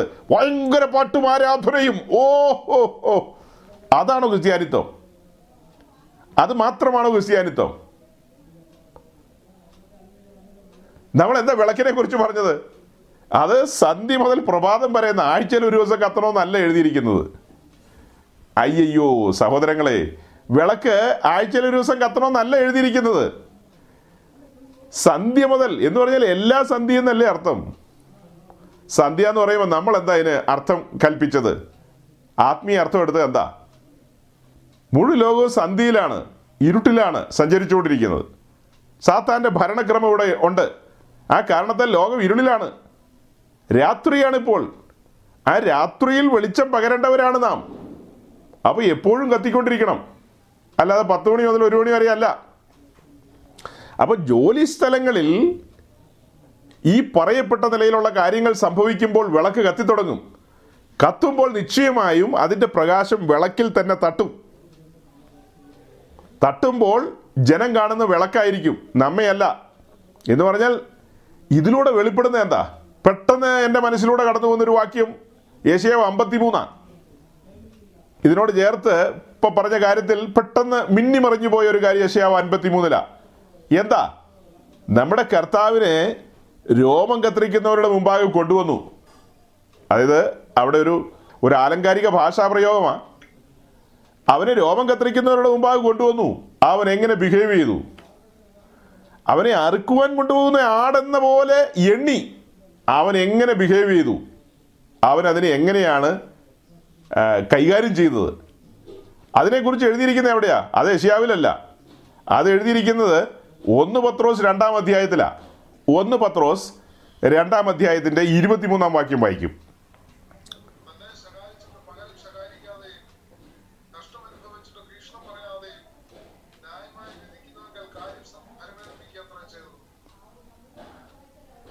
ഇത് വിളക്ക് കത്തി നിൽക്കുന്നു എന്നുള്ളതിൻ്റെ തെളിവാണ്. ഇവിടെ വെളിച്ചമാണ് വെളിപ്പെടുന്നത്. അതേസമയം ഇരുളായിരുന്നെങ്കിലോ? ഇരുളിൻ്റെ നിഗൂഢ പ്രവൃത്തികളെക്കുറിച്ച് എന്താ ലേഖനകർത്താവ് പറയുന്നത്? അത് വെളിച്ചത്ത് പറയാൻ പോലും കൊള്ളത്തില്ലെന്നാ. ഇരുളിൻ്റെ നിഗൂഢ പ്രവൃത്തികൾ. ഇരുളെപ്പോഴും ഒരു നിഗൂഢതയാണ്. അതിൻ്റെ പ്രവൃത്തികളെ പറയാൻ പോലും കൊള്ളത്തില്ല. വിളക്ക് കെട്ടുകിടക്കുകയാണെങ്കിൽ ഈ പറയപ്പെട്ട അവസ്ഥയിലൂടെയൊക്കെ കടന്നു പോകുമ്പോൾ ചിലപ്പോൾ രണ്ടെണ്ണം തിരിച്ച് പറഞ്ഞെന്നിരിക്കും, ചിലപ്പോൾ വേറെ എല്ലാം കൈകാര്യം ചെയ്തെന്നിരിക്കും. വെളിച്ചം കത്തി നിൽക്കുകയാണ്. വെളിച്ചവുമായിട്ട് കൂട്ടായ്മയുള്ള ഒരുവന് ആ വെളിച്ചത്തിൻ്റെ സ്വഭാവം പ്രതിഫലിപ്പിക്കാതെ ഒക്കില്ല. അവിടെയാണ് വിളക്കിൻ്റെ പ്രസക്തി. വിളക്ക് ഇപ്പം നവീൻ പറഞ്ഞതിനോട് ചേർത്ത് വെച്ച് ഞാൻ പറഞ്ഞതാണ്. അപ്പോൾ സഹോദരങ്ങളെ, നിങ്ങൾക്ക് ആർക്കും ഒന്നും പറയാനില്ലേ? ഞങ്ങളുടെ ഓട്ടോ അധ്വാനവും അതും കൂടെ പരിഗണിക്കണം. നിങ്ങളുടെ ചിന്തകളെ ഉണർത്തുന്നില്ലേ ഈ കൂട്ടായ്മ? വേസ്റ്റായോ?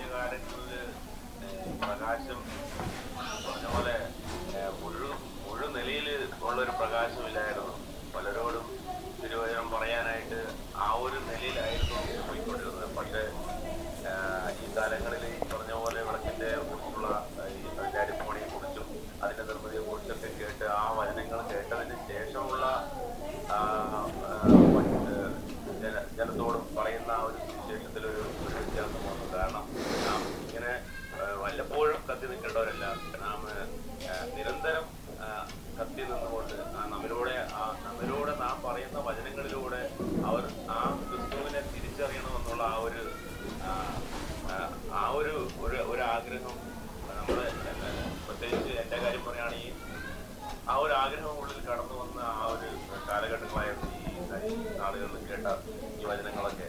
അപ്പൊ അതുകൊണ്ട് തന്നെ നമുക്ക് നമ്മുടെ പ്രാർത്ഥനാ ജീവിതത്തിലാണെങ്കിലും നമ്മുടെ മറ്റ് ജീവിതത്തിലാണെങ്കിലും അതുപോലെ യേശുക്രിസ്തുവിനെ മറ്റുള്ളവര് ആ അടിസ്ഥാനത്തിൽ തന്നെ തിരിച്ചറിയണമെന്നും ഉള്ള ഒരു പ്രാർത്ഥനയും നമ്മൾ ആ വചനങ്ങൾ മറ്റുള്ളവരോട് പങ്കുവയ്ക്കുമ്പോൾ നമ്മിലൂടെ നമ്മൾ ഒരു വാക്കാണെങ്കിലും ഒരു ചെറിയൊരു വാക്കാണെങ്കിലും ആ വാക്കിലൂടെ ആ ക്രിസ്തുവിനെ അവർ വെളിപ്പെടണം, അല്ലെങ്കിൽ അത് മനസ്സിലായിട്ട് തന്നെ മനസ്സിലാകണം എന്നുള്ളൊരു ബോധ്യം ഈ നാളുകളിൽ ഉണ്ടായി. അതുപ്രകാരം തന്നെ വചനങ്ങൾ അവരോട് പറയാനും അവർ പല കാര്യങ്ങളിലും അവർക്കത് ബോധ്യപ്പെടാനോ ഒരുപാട് പേര് അതിന് അതിന് ബോധ്യപ്പെടാനൊക്കെ ഇടയാക്കി ഈ നാളുകളിൽ. അതിൽ ആ ഒരു നിലയിൽ തന്നെ മുന്നിട്ട് പോകുന്നു, എപ്പോഴും കത്തിക്കൊണ്ടിരിക്കാനും. അതുപോലെ തന്നെ കരിന്തിരിയുടെ കാര്യം പറഞ്ഞതുപോലെ കത്താ കത്തിയാലാണല്ലോ കരിന്തിരി കുടിക്കാൻ പറ്റുള്ളൂ. അപ്പൊ നമ്മള് നിരന്തരം നിരന്തരം കത്തിക്കൊണ്ടിരിക്കാൻ വേണ്ടിയിട്ടുള്ള ആ ഒരു ആഗ്രഹവും ആ ഒരു പ്രാർത്ഥനയോടെ കൂടെ ആളുകളായിരിക്കുന്നു. അത് അനേകർക്ക് അത് പ്രയോജനമായിക്കൊണ്ടിരിക്കുന്നു എന്നറിയുന്നതിലും ഞാൻ വളരെ സന്തോഷിക്കുന്നു. ഓക്കെ, സഹോദരൻ രതീഷ് പറഞ്ഞതുപോലെ നിരന്തരം കത്തിക്കൊണ്ടിരിക്കാനുള്ള ആഗ്രഹം ഉണ്ടെന്നാണ് പറഞ്ഞത്. അതത്ര നല്ല ആഗ്രഹമാണോ? ശരിക്കും നല്ല ആഗ്രഹം തന്നെയാണ്. പക്ഷേ അതിലൊരു കുഴപ്പമുണ്ട്. നിരന്തരം കത്തിക്കൊണ്ടിരിക്കണമെങ്കിൽ നിരന്തരം ഒലിവുകായിൽ ഇടി വരും. അതാണ് വിഷയം. നിരന്തരമായിട്ട് കത്തണമെങ്കിൽ എണ്ണ വേണ്ടേ? അപ്പം നിരന്തരമായി പ്രസംഗികൾ വരും. അതിൽ സന്തോഷിക്കണം, അതിൽ സന്തോഷിക്കണം. നാം പറയുന്ന സുവിശേഷത്തിലല്ല കാര്യം ഇരിക്കുന്നത്, നമ്മുടെ ജീവിതത്തിലാണ് കാര്യം ഇരിക്കുന്നത്. സുവിശേഷം രണ്ടാമതാ, മീൻസ് നാം പറയുന്ന സുവിശേഷം രണ്ടാമതാണ്. ഒന്നാമതെന്താ? നാം നമ്മുടെ ക്രിസ്തീയ ജീവിതത്തിൽ ആനന്ദിക്കണം. അടിപ്പുപണികളാകട്ടെ, ഈ പറഞ്ഞ ഈ ഇടികളുടെ അനുഭവങ്ങളാകട്ടെ, ഏതൊരവസ്ഥയിലൂടെ നാം കടന്നു പോകുമ്പോൾ ആത്യന്തികമായി ക്രിസ്തുവിനെ പ്രതിഫലിപ്പിക്കുക എന്നുള്ള ആ ഒരു ലക്ഷ്യം നമ്മുടെ മുമ്പിൽ കിടക്കുകയാണ്. ഞാൻ പറഞ്ഞതുപോലെ പത്ത് മണി ടു ഒരു മണി അതല്ല, അതല്ല ക്രിസ്ത്യാനിത്വം, അതൊന്നുമല്ല ക്രിസ്ത്യാനിത്വം. ഇങ്ങനെ ജീവിതത്തിൻ്റെ എല്ലാ മേഖലകളിലും ഈ ഈ നിലയിൽ കത്തി നിൽക്കുന്ന ആളുകൾ, കത്താനായിട്ട് ഏൽപ്പിച്ചു കൊടുത്തവർ, അവർ ഒത്തുകൂടി അതിൽ വലിയ ജ്വാലയായിട്ട് മാറുന്നതാണ് ഈ പത്ത് മുതൽ ഒരു മണി എന്ന് പറയുന്നത്. മനസ്സിലായോ? ബാക്കി എല്ലാ ദിനങ്ങളിലും ഇൻഡിവിജ്വലായിട്ട് നിന്ന് കത്തിക്കൊണ്ടിരിക്കുന്ന വിളക്കുകൾ അത് ഒത്തുചേരുകയാണ്, അത് ഒത്തുചേർന്ന് ആനന്ദിക്കുകയാണ്. രക്ഷയുടെ പാനപാത്രം ഉയർത്തുന്ന നിമിഷങ്ങളാണ്. ഒരർഹതയുമില്ലാത്ത സ്ഥാനത്താണ്, അതായത് വിളക്കിരിക്കുന്ന വിശുദ്ധ സ്ഥലത്താണ്. അവിടെ അടുക്കുവാൻ പോലും നമുക്കൊരവകാശവുമില്ല. പത്തു തലമുറ ദൈവസന്നിധിയിലേക്ക് അടുക്കാൻ പാടില്ലാത്ത ശപിക്കപ്പെട്ടവരാണ് മോവാബ്യർ. ആ മോവാബ്യ കുലത്തിൽ നിന്ന് ഒരു രൂത്ത് അത്യുന്നതന്റെ സന്നിധിയിലേക്ക് കടന്നു വരുവാൻ തക്കവണ്ണം ദൈവം അവൾക്കൊരു വഴിയൊരുക്കി. അവൾ അവിടെ നിന്നുകൊണ്ട് എന്തു പറയും? ഞാൻ ഗേമിയാന്ന് പറയുമോ? ഒരർഹതയുമില്ലാത്ത സ്ഥാനത്താണ് ശപിക്കപ്പെട്ടവൾ നിൽക്കുന്നത്. നാം ആ രൂത്തിൻ്റെ സ്ഥാനത്താണ്. രൂത്ത് നമ്മെ റെപ്രസെൻ്റ് ചെയ്യുന്നു. രൂത്തിനെ പോലെ ശപിക്കപ്പെട്ട വിജാതീയരാണ് നാം. ആ വിജാതീയരായ നാം അത്യുന്നതൻ്റെ സന്നിധിയിൽ വിശുദ്ധ സ്ഥലത്ത് നിന്ന് പ്രകാശം കൊടുക്കുന്നു. ഭാഗ്യപദവിയല്ലേ, ഭാഗ്യപദവി. ആ ഭാഗ്യപദവി ഓർക്കുമ്പോൾ ഇതാണ് ക്രിസ്ത്യാനിത്വം. ഇവിടെയാണ് പൗലോസ് പറയുന്നത്, ഒന്നിനെ കുറിച്ചും വിചാരപ്പെടണ്ട. എന്തിനു വിചാരപ്പെടണം? ഒന്നിനെ കുറിച്ചും വിചാരപ്പെടണ്ട. ഉള്ളതുകൊണ്ട് തൃപ്തിപ്പെടുവീൻ, ഉള്ളതുകൊണ്ട് തൃപ്തിപ്പെടുവീൻ. കുഴപ്പമാക്കരുത്. നിങ്ങൾക്ക് എന്തെങ്കിലും സാധനമൊക്കെ കയ്യിലുണ്ടെങ്കിൽ അത് കൈകാര്യം ചെയ്തോ. ഞാൻ വചനത്തിൽ നിന്ന് പറഞ്ഞെന്ന് മാത്രം അതതിൻ്റെ ഈ ഒരു ഈ ഒരു ഒരു ആഴമേറിയ ഒരു അനുഭവത്തിലേക്ക് വരുന്ന നിമിഷങ്ങളിലാണ് അങ്ങനെയൊക്കെ പറയാൻ കഴിയുന്നത്. ഇതൊരു വലിയ കൂട്ടായ്മയല്ലേ? പിതൃപുത്ര പരിശുദ്ധാത്മാവാം ത്രിയേക ദൈവവുമായിട്ടുള്ളൊരു കൂട്ടായ്മ. വിശുദ്ധ സ്ഥലത്തിൻ്റെ അനുഭവത്തിൽ നിന്ന് അനുഭവിക്കുന്ന ഒരുവൻ അവിടെ ദൈവശക്തി റിലീസ് ചെയ്യപ്പെടുന്നുണ്ട്, ആ ദൈവശക്തി ആസ്വദിക്കുന്നുണ്ട്, ദൈവത്തിൻ്റെ സ്വരം കേൾക്കുന്നുണ്ട്. ഇരുണ്ട ലോകത്തിന് വെളിച്ചം പകർന്നുകൊണ്ടിരിക്കുകയാണ് അവൻ. അവനെ സംബന്ധിച്ച് ഈ ഭൂമിയിലുള്ളത് ഒന്നും അവന് അവന് പ്രസക്തമല്ലെന്നേ ഒന്നും. ഈ മഹത്വത്തിലാണ് വസിക്കുന്നത് അവൻ, ആ ഷെക്കൈനയിലാണ് വസിക്കുന്നത്. ഷെക്കൈനയിൽ വസിക്കുന്ന ഒരുത്തൻ വെളി കിടക്കുന്ന സാധനങ്ങളെല്ലാം വെറും പാട്ടകളാണ്, പാട്ട തുരുമ്പ് പിടിച്ച പാട്ടകൾ. അത് കണ്ടിട്ടാ പൗലോസ് പറഞ്ഞത് എല്ലാം ഗാർബേജ് എന്ന്. ആ ഗാർബേജുകൾക്ക് വേണ്ടി പരക്കം പാഞ്ഞ് ഇരുപത്തൊന്ന് ദിവസം ഇരിക്കുന്ന ആളുകളെ സംബന്ധിച്ച് നമുക്ക് പറയാനുള്ള കാര്യം ഇത്രയേ ഉള്ളൂ. അവര് ഈ കോമ്പൗണ്ടിലേക്ക് പോലും കയറിയിട്ടില്ല. ഏതാ പ്രാകാരവാതിൽ മാറി അതിനകത്തേക്ക് പ്രാകാരാനുഭവത്തിലേക്ക് പോലും കയറാത്തവരാണ് അവരൊക്കെ. പ്രാകാരാനുഭവത്തിലൊക്കെ കയറിയാൽ ക്രിസ്ത്യാനിത്വത്തിൽ എന്തെങ്കിലുമൊക്കെ മാറ്റങ്ങൾ ഉണ്ടാവും. അപ്പോൾ ഈ ഉയർന്നതും ഉന്നതവുമായ ഈ അനുഭവത്തിലേക്ക് വന്നെങ്കിൽ മാത്രമേ നമുക്ക് ഈ ലോകത്ത് കാണുന്ന കാര്യങ്ങൾക്കൊന്നും ഗൗരവമില്ലെന്ന് മനസ്സിലാക്കാൻ കഴിയുന്നത്. അതുകൊണ്ടാണ് നാം എന്താ നിരന്തരമായി പ്രകാശിക്കണം, കത്തണം. അതുപോലെ യാഗപീഠത്തിൻ്റെ കാര്യം പറഞ്ഞപ്പോൾ നമ്മൾ പറഞ്ഞു യാഗം നിരന്തരം കത്തിക്കൊണ്ടിരിക്കണം. ഇവിടത്തെ വിളക്കിലെ കത്തുക എന്ന് പറയുമ്പോൾ തന്നെ അതിൻ്റെ വാക്കിങ്ങനെ എടുക്കാം, പ്രകാശിക്കുക. മറ്റത് നിന്ന് കത്തുകയാണല്ലോ. ഇവിടെ അങ്ങനെ നിന്ന് കത്തുന്നൊന്നുമില്ല. ഇവിടെ ചെറിയതായിട്ടൊരു കത്തലാണ്. അതിന് പറയുന്ന വാക്ക് വെളിച്ചം കൊടുക്കുക എന്നുള്ള അർത്ഥമാണ് വിളക്കിൽ വരുന്നത്. അതുകൊണ്ട് പ്രകാശിക്കുക എന്ന് പറയുക, പ്രകാശിക്കുക, നിരന്തരമായി പ്രകാശിക്കേണ്ടതുണ്ട്. അങ്ങനെ പ്രകാശിച്ചത് പരമാർത്ഥമാണെങ്കിൽ കരിന്തിരികളുണ്ടാകും. അതാണ് അതിലെ സൂചന. അപ്പോൾ അവിടെയാണ് ഞാൻ നിന്ന് നിങ്ങളോട് ചോദിച്ചത്, നിങ്ങൾ ഈ കാര്യങ്ങൾ ഗൗരവമായി എടുക്കണം. ഞാൻ സാധാരണ ഇങ്ങനെ പറഞ്ഞു പോകാറാ പതിവ്. ഇടയ്ക്ക് ഇങ്ങനത്തെ ഈ ഈ നമ്മൾ എന്താ ഇൻട്രാക്ട് ചെയ്യുന്നില്ല. ഞാൻ നിങ്ങളോടും നിങ്ങൾ പിന്നത്തേതിൽ എന്നോടും ഒക്കെ ചോദിക്കുന്നവർ വളരെ കുറച്ച് പേരേ ഉള്ളൂ. ഈ കഴിഞ്ഞ ആഴ്ചത്തെ മെസ്സേജ് അപ്ലോഡ് ചെയ്തപ്പോൾ അതിൻ്റെ അവസാനത്തെ ഒരു അരമുക്കാൽ മണിക്കൂർ നഷ്ടപ്പെട്ടു പോയി. അപ്പോൾ അത് ഒന്ന് രണ്ട് പേര് ചോദിച്ചു അവസാനമൊന്നും ഇല്ലല്ലോ എന്ന്. വേറെ ആരും ചോദിച്ചിട്ടില്ല അതെന്താ പാസ്റ്റർ ഇത്, കാരണം ആരും ശ്രദ്ധിക്കാറില്ല. ചിലരൊക്കെ ശ്രദ്ധിക്കും, പിന്നെയും ആ മെസ്സേജ് ശ്രദ്ധിക്കും. ഇതിനകത്ത് അറ്റൻഡ് ചെയ്യാൻ പറ്റിയില്ലെങ്കിലോ അല്ലെങ്കിൽ പൂർത്തീകരിക്കാൻ പറ്റിയില്ലെങ്കിലോ അവർ പിന്നെ അത് കേട്ടു നോക്കും. കേട്ടു നോക്കുമ്പോൾ സാധാരണ മുഴുവൻ പ്രസംഗം ഉണ്ടാകാറുണ്ടല്ലോ. ഈ കഴിഞ്ഞ തവണത്തെ മെസ്സേജിൽ റെക്കോർഡിങ്ങിൽ എന്തോ ടെക്നിക്കൽ പ്രോബ്ലം സംഭവിച്ചു. ഈ തവണത്തേലുണ്ടോ? ഇല്ല. ഓക്കെ, അങ്ങനെ എന്തോ ടെക്നിക്കൽ പ്രോബ്ലം വന്നു. ഒരു മണിക്കൂർ കഴിഞ്ഞപ്പോൾ അത് നിന്നുപോയി. പക്ഷെ നമ്മൾ ചില സീരിയസ് ആയ കാര്യങ്ങൾ, കാതലായ കാര്യങ്ങൾ ഒടുവിൽ പറഞ്ഞിരുന്നു ഒടുവിൽ പറഞ്ഞിരുന്നു പത്രോസിൻ്റെ കൂടാരം പൊളിയാൻ പോകുന്നു. അപ്പോൾ നമ്മൾ സമാഗമന കൂടാരത്തിൻ്റെ കാര്യമാണ് പഠിച്ചുകൊണ്ടിരിക്കുന്നത്. അതിനിടയ്ക്കാണ് പൗലോസ് ക്രേത്തയിൽ തീത്തോസിനെ വിട്ടിട്ട് പോകുന്നത്, ശേഷിച്ച കാര്യങ്ങളെ ക്രമത്തിലാക്കാൻ. അപ്പോൾ കൂടാരം പൊളിയുന്നതിന് മുമ്പ് ശേഷിച്ച കാര്യങ്ങളൊക്കെ ക്രമത്തിലാക്കണമെന്ന് നമ്മൾ പറഞ്ഞു. അതൊന്നും മെസ്സേജിലില്ല, അതൊക്കെ റെക്കോർഡിങ്ങിൽ പോയി. സീരിയസ് ആയ കാര്യങ്ങളാണ് അങ്ങനെ ഒരു ഒരു മാല പോലെ കോർത്തിണക്കിക്കൊണ്ട് വന്നത് അവിടെ. അത് പരിശുദ്ധാത്മാവിൽ സംഭവിച്ചൊരു കാര്യമാണ്. സമാഗമന കൂടാരത്തിൻ്റെ പഠനത്തിലായിരിക്കുമ്പോൾ നാം കൂടാരമായൊരു ഒരു ഭൗമ ഭവനത്തിലാണ് ഇപ്പോൾ വസിച്ചുകൊണ്ടിരിക്കുന്നത്, മൺമയമായൊരു കൂടാരത്തിൽ. ഈ മൺമയത്തിൽ നിന്ന് നാളെ നാം വിൺമയ കൂടാരത്തിലേക്ക് പ്രവേശിക്കേണ്ടവരാണ്. അതിനുള്ളിൽ, കാഹളം ധ്വനിക്കുന്നതിനുള്ളിൽ, അല്ലെങ്കിൽ മരണത്തിന് മുമ്പ്. പൗലോസ് പറഞ്ഞ പോലെ ഞാനൊരു പാനീയാഗമാകുവാൻ ഏൽപ്പിച്ചു കൊടുത്തിരിക്കുന്നു, അല്ലെങ്കിൽ പത്രോസ് പറഞ്ഞ പോലെ എൻ്റെ കൂടാരം പൊളിയുവാൻ സമയമായിരിക്കുന്നു. അങ്ങനെ ഒരു സമയം വരുമ്പോൾ അതിനുള്ളിൽ ക്രമീകരിക്കേണ്ട കാര്യങ്ങളുണ്ടെന്നേ. എൻ്റെ മുമ്പിൽ കേൾവിക്കാരായിട്ടുള്ള സഹോദരങ്ങളിൽ പലരുടെയും ജീവിതങ്ങൾ എനിക്കറിയാം. എല്ലാവരുടെയും ഒന്നും അറിയില്ലെങ്കിലും പലരുടെയും അറിയാം. പിന്നത്തേതിൽ ഈ മെസ്സേജ് കേൾക്കുന്ന പലരുണ്ടല്ലോ. നിങ്ങളുടെയൊക്കെ ജീവിതത്തിൽ ക്രമീകരിക്കേണ്ട മേഖലകളുണ്ട്. ആ കാര്യങ്ങളെയൊക്കെ ക്രമീകരിച്ചെങ്കിൽ മാത്രമേ വിളക്ക് പ്രകാശിക്കൂ. അത് ക്രമീകരിച്ചെങ്കിൽ മാത്രമേ യാഗപീഠത്തിൻ്റെ കാര്യം എടുത്ത് നോക്കിയേ. യാഗപീഠത്തിലെ വിറക് അടുക്കി അടുക്കി വെക്കണമെന്നാണ്, ക്രമീകരിക്കണമെന്നാണ് പറയുന്നത്. എല്ലാം ക്രമത്തിലാണ്. മോശ കൂടാരത്തിലെ സകല ഉപകരണങ്ങൾ ക്രമത്തിൽ അടുക്കി വെച്ചതാണ് പുറപ്പാട് ദിവസം നാൽപ്പതാം അധ്യായത്തിലേക്ക് വരുമ്പോൾ നാം കാണുന്നത്. ക്രമത്തിൽ അടുക്കി വെച്ചത്, അതതിൻ്റെ ഓർഡറിൽ. അതേ കാര്യം തന്നെയാണ് എഫേസ്യ ലേഖനം നാലാം അധ്യായത്തിലേക്ക് വരുമ്പോൾ, അസ്ഥി ഓരോന്നും അതതിൻ്റെ അളവിനൊത്തവണ്ണം യുക്തമായി ചേരുകയാണ്. പലരായ നാം ക്രിസ്തുവിൽ ഒരു ശരീരം എന്ന നിലയിൽ പണിയപ്പെടുകയാണ്. അതാതിൻ്റെ സ്ഥലങ്ങളിൽ, അതായത് നമ്മെ പ്ലേസ് ചെയ്യുന്ന ഇടമുണ്ട്, ആ പ്ലേസ് ചെയ്യുന്ന ഇടങ്ങളിൽ നാം ഇണങ്ങിച്ചേരാൻ പാകത്തിന്. അതിനാണ് ജീവിതത്തിൽ ചില അനുഭവങ്ങളൊക്കെ തരുന്നത്. അവ ക്രിസ്ത്യാനിത്വം എന്ന് പറയുമ്പോൾ അതിനൊരു ആഴമുണ്ട്. ആ ആഴത്തിലേക്ക് വരുമ്പോഴാണ് ഈ കാര്യങ്ങളൊക്കെ നമ്മുടെ മുമ്പിൽ വരുന്നത്. അപ്പോൾ കഴിഞ്ഞ ആഴ്ച സൂചിപ്പിച്ച കാര്യമാണത്. ഇനി ഞാൻ നിങ്ങളോട് ആരോടും ചോദ്യമൊന്നും ചോദിക്കുന്നില്ല. നിങ്ങളിലധികം പേര് പറയാനായിട്ട് നിങ്ങളെ അങ്ങനെ നിങ്ങളെ സ്വാധീനിച്ചിട്ടുണ്ടാകും. പറയാനുള്ളൊരു വൈമനസ്യോ മടിയോ ഒക്കെ ആയിരിക്കാം. പക്ഷെ പറഞ്ഞില്ലേലും വേണ്ടില്ല സഹോദരങ്ങളെ.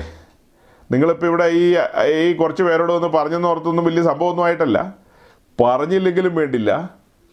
ഇപ്പോൾ രതീഷ് പറഞ്ഞതുപോലെ തൻ്റെ തൊഴിൽ മേഖലകളിലൊക്കെ ഈ വചനങ്ങൾ തന്നെ സ്വാധീനിച്ചിരുന്നതുകൊണ്ട് പലരുടെയും മുമ്പിൽ പ്രാഗൽഭ്യത്തോടെ നിൽക്കാൻ കഴിഞ്ഞു എന്നുള്ളൊരു സൂചന പറഞ്ഞല്ലോ. അതുപോലെ നാം ഓരോരുത്തരും, നിങ്ങൾ ഓരോരുത്തരും ആയിരിക്കുന്ന ഇടങ്ങളിൽ പ്രകാശം കൊടുത്താൽ മാത്രം മതി. ഇപ്പം ഇവിടെയൊന്നും പറഞ്ഞില്ലേലും വേണ്ടില്ല, കരിന്തിരികൾ കാണണം. അതുമാത്രമല്ല, കരിന്തിരികൾ മുറിച്ച് മാറ്റപ്പെടുകയും വേണം. രണ്ട് കാര്യമാണ്. കരിന്തിരി അങ്ങനെ തന്നെ നിൽക്കുകയും ചെയ്യാൻ പാടില്ല. കരിന്തിരികൾ ഉണ്ടാകണം, ഉണ്ടാകണമെങ്കിൽ കത്തണം അഥവാ പ്രകാശിക്കണം. അത് മുറിച്ച് മാറ്റുകയും ചെയ്യണം. ഈ അനുഭവങ്ങളിലൂടെ എല്ലാം കടന്നു പോകണം. അങ്ങനെ ദൈവരാജ്യത്തിന് നാം സഫലന്മാരായി തീരണം. അല്ലെങ്കിൽ നമ്മൾ എന്തിനാ ഇങ്ങനെ ഒരുമിച്ച് കൂടി അധ്വാനിക്കുന്നത്? നാം ഓടിയതും അധ്വാനിച്ചതും പൗലോസ് പറയുന്നില്ലേ, ഫിലിപ്പിനോട് പറയുന്ന, ഞാൻ ഓടിയതും അധ്വാനിച്ചതും വൃഥാവായി പോയെന്ന് വിചാരിച്ചു പോയെന്ന്. പക്ഷെ അങ്ങനെയല്ല, റിസൾട്ടുകൾ വേണം. നമ്മൾ ഇത്രയും കാലം ഒരുമിച്ച് കൂടി ഇതൊക്കെ ചിന്തിച്ചതിൻ്റെ പേരിൽ ഉണർത്തപ്പെടണം, ഉത്തേജിപ്പിക്കപ്പെടണം, ദൈവരാജ്യ നിമിത്തം നല്ല ബോധ്യമുള്ളവരായി മാറണം, അനേകർക്ക് പ്രകാശം കൊടുക്കണം, അനേകർക്ക് നാം പ്രയോജനമുള്ളവരായി തീരണം. ഇപ്പം ഇവിടെ പ്രകാശത്തിൻ്റെ കാര്യം പറഞ്ഞുകൊണ്ടാണ് അങ്ങനെ നിൽക്കുന്നത്. വേറെ ചില കാര്യങ്ങളൊക്കെ പറഞ്ഞു വരുമ്പോൾ നാം അനേകർക്ക് ആശ്വാസമായി മാറേണ്ടവരാണ്. അനേകർക്ക് നാം നമ്മിൽ തന്നെ പ്രസാദിക്കാതിരിക്കണം. നാം നമ്മിൽ മാത്രം പ്രസാദിക്കുന്ന ഒരു ജീവിതം നയിച്ചാൽ ഒക്കില്ല. കഴിഞ്ഞ ദിവസം ഞാൻ സന്ധ്യയ്ക്കുള്ള മീറ്റിങ്ങിൽ, അതായത് ഇന്നലെ, യെസ് ഇന്നലെ സന്ധ്യയ്ക്കുള്ള മീറ്റിങ്ങിൽ ഞാൻ ഇത്തിരി കടന്ന് സംസാരിച്ചു. സഹോദരിമാർ ഒത്തിരി ഉള്ളൊരു മീറ്റിങ്ങാണത്. നമ്മളുടെ ഇവിടെ കൂടുന്നതിൻ്റെ ഇരട്ടി ആളുകൾ അതിൽ കൂടുന്നു. അവിടെ കടന്ന് പറഞ്ഞാൽ എന്താണെന്ന് ചോദിച്ചാൽ, നമ്മുടെ പ്രാർത്ഥനകൾ നാം നമ്മിലേക്ക് മാത്രം ചുരുങ്ങിയിരിക്കുന്നു. നമുക്ക് വേണ്ടി മാത്രമുള്ള പ്രാർത്ഥനകൾ, നമുക്ക് വേണ്ടി മാത്രമുള്ള അഭയാചനകൾ, അത് മാറിയിട്ട് ദൈവരാജ്യം നമ്മുടെ സിരകളിൽ ഒഴുകാൻ തുടങ്ങിക്കഴിഞ്ഞാൽ നമ്മുടെ പ്രാർത്ഥനകൾക്ക് മാറ്റം വരും. പറയാനുണ്ടായ സാഹചര്യം എന്താണെന്നറിയാവോ? ഇന്നലെ പ്രസംഗിച്ച മെസ്സേജിനൊരു ഹെഡിങ്ങുണ്ട്, അല്ലെങ്കിൽ കഴിഞ്ഞ ആഴ്ച പ്രസംഗിച്ച മെസ്സേജിനൊരു ഹെഡിങ്ങുണ്ട്, എവിടെ നിൻ്റെ തിമോത്തിയോസ് എന്നാണ് ചോദിച്ചത്. അപ്പോൾ അതിന് ആളുകൾ തിരിച്ച് മറുപടി വന്നു, എവിടെ പൗലോസ് എന്ന്. അതായത് ചുമ്മാ തിമോത്തിയോസ് എവിടെയാണെന്ന് ചോദിച്ചിട്ട് കാര്യമില്ല, തിമോത്തിയോസുമാരെ ഉണ്ടാക്കുന്ന പൗലോസുമാർ എവിടെയെന്നാണ് ജനം ചോദിക്കുന്നത്. മറുപടി ചോദ്യങ്ങളാണ്, പൗലോസ് എവിടെയെന്ന്. അപ്പോൾ ഇന്ന് നമ്മൾ വീണ്ടും ചോദിക്കാൻ പോകുന്നത്, എവിടെ യൂനിക്ക, എവിടെയാണ് ലോയിസ്? നമ്മുടെ ലോയിസുമാരെവിടെ, യൂനിക്കമാരെവിടെ? യൂനിക്കമാരിൽ നിന്നും ലോയിസുമാരിൽ നിന്നാണ് തിമോത്തിയോസുമാർ എഴുന്നേക്കൂ. അല്ലാതെ ചുമ്മാ ശേഷം പെണ്ണുങ്ങളുടെ ഇടയിൽ നിന്ന്, ചിന്തയില്ലാത്ത പെണ്ണുങ്ങളുടെ ഇടയിൽ നിന്നൊന്നും തിമോത്തിയോസുമാരും തീത്തോസുമാരും എഴുന്നേക്കില്ല. അപ്പോൾ അവരെ സംബന്ധിച്ച്, ദൈവരാജ്യം സംബന്ധിച്ച്, അല്ലെങ്കിൽ അവരുടെ പ്രമാണം സംബന്ധിച്ച് എരിവുള്ളവരായിരുന്നു. തിമോത്തിയോസിനെ രക്ഷയ്ക്ക് ജ്ഞാനിയാക്കുവാൻ തക്കവണ്ണം അവർ അധ്വാനിച്ചു, രക്ഷയിലേക്ക് നയിക്കുകയാണ്. പൗലോസ് വന്നപ്പോൾ ഒരു സ്പാർക്ക് മാത്രം, ചുമ്മാ ഒരു സ്പാർക്ക് മാത്രം, ബാക്കി ബാക്ക്ഗ്രൗണ്ടെല്ലാം അവരൊരുക്കിയിരുന്നു. പൗലോസിൻ്റെ ഒരു മെസ്സേജിൽ ഒരു സ്പാർക്ക്, തിമോത്തിയോസിന് പാപബോധമുളവായി, തിമോത്തിയോസ് സറണ്ടർ ചെയ്തു, അവനൊരു ദൈവഭയതലായി തീർന്നു. ദൈവഭയമുള്ളവനാണ്, ദൈവഭയമുള്ള കുടുംബമാണ്, അതൊക്കെ ശരി തന്നെ. പക്ഷേ ദൈവസന്നതിയിൽ ഏൽപ്പിച്ചു കൊടുക്കുന്നൊരു നിമിഷമുണ്ടല്ലോ, ഒരു മനോഹരമായ നിമിഷം. അത് പൗലോസിൻ്റെ ഒരു മെസ്സേജിലായിരിക്കാം, അല്ലെ പൗലോസുമായിട്ടുള്ള ഒരു സംഭാഷണത്തിലായിരിക്കാം. അങ്ങനെയാണ് പൗലോസ് തിമോത്തിയോസിനെ ഒരു നിജപുത്രൻ എന്ന നിലയിൽ കൈക്കൊള്ളുന്നത്. പക്ഷേ അതിലേക്ക് നയിച്ചത് യൂനിക്കയും ലോയിസുമാണ്. ഇപ്പം നമ്മളുടെ ഈ കൂടിവരവെന്ന് പറയുന്നത് യൂനിക്കമാരെ സൃഷ്ടിക്കണം, ലോയിസുമാരെ സൃഷ്ടിക്കണം. സമാഗമന കൂടാരം എന്ന് പറയുന്ന അതിശ്രേഷ്ഠമേറിയ പഠനം, സീരിയസ് ആയ പഠനം, എന്തിനു വേണ്ടിയാ? ലോയിസുമാരെ പുറത്തു കൊണ്ടുവരണം, യൂനിക്കമാരെ പുറത്തു കൊണ്ടുവരണം. അവരിലൂടെ തിമോത്തിയോസുമാർ വെളിപ്പെടണം. തിമോത്തിയോസുമാർ നമ്മുടെ ഭവനങ്ങളിലൊക്കെ ഉണ്ടെന്നേ. നമ്മുടെ ഭവനങ്ങളിൽ മറഞ്ഞിരിപ്പുണ്ട് തിമോത്തിയോസുമാർ. നമ്മുടെ എല്ലാ ഭവനങ്ങളിൽ ഈ തീത്തോസും മറഞ്ഞിരിക്കുകയാണ്, കട്ടിലിനടിയിലും ഏ ചാക്കിനിടയിലും ഒക്കെ ആയിട്ട്. ഏതാ അങ്ങനെ പലതിനിടയിലും മറഞ്ഞു കിടക്കുകയാണ്. കീശിൻ്റെ മകൻ ശൗല് സാമാനങ്ങളുടെ ഇടയിൽ ഒളിച്ചിരുന്നത് പോലെ നമ്മൾ കാണുന്നില്ലേ? അവനെ പിന്നത്തേതിൽ പുറത്തു കൊണ്ടുവന്ന് തലയിൽ തൈലക്കൊമ്പ് കമിഴ്ത്തി, അല്ലെങ്കിൽ അവൻ്റെ തലയിൽ തൈലക്കൊമ്പ് കമിഴ്ത്തി അഭിഷേകതയിൽ ഒഴിച്ചതുപോലെ നമ്മുടെയൊക്കെ ഭവനങ്ങളിൽ തീത്തോസുമാരും തിമോത്തിയോസുമാരും ഇരിപ്പുണ്ട്, മറഞ്ഞിരിക്കുകയാണ്. അവരെ പുറത്തു കൊണ്ടുവരേണ്ട അവരെ പുറത്തു കൊണ്ടുവരേണ്ട പ്രധാ അവരെ പുറത്തു കൊണ്ടുവരേണ്ട പ്രാഥമികമായ ഉത്തരവാദിത്വം നമ്മുടെ ലോയിസുമാർക്കും യൂനിക്കുമാർക്കുമാണ്. ഞാൻ ഈ പറഞ്ഞതിൽ നിങ്ങൾക്ക് ആരെങ്കിലും എതിർപ്പുണ്ടോ? സഹോദരിമാരെ, സഹോദരന്മാരെ, നിങ്ങൾക്ക് ആരെങ്കിലും എതിർപ്പുണ്ടോ? ഇപ്പം ഞാൻ ഈ പറഞ്ഞതിൽ അല്ലെ വിയോജിപ്പുണ്ടോ? എതിർപ്പല്ലല്ലോ, വിയോജിപ്പുണ്ടോ? ഇല്ലേ? ഇല്ലെന്നാണോ പറഞ്ഞേ? ഇല്ലെന്ന് തന്നെയാണോ പറഞ്ഞതെന്ന് ഉറപ്പിച്ച് തന്നെയാണോ പറയുന്നേ? എൻ്റെ കർത്താവേ, സ്വോത്രം.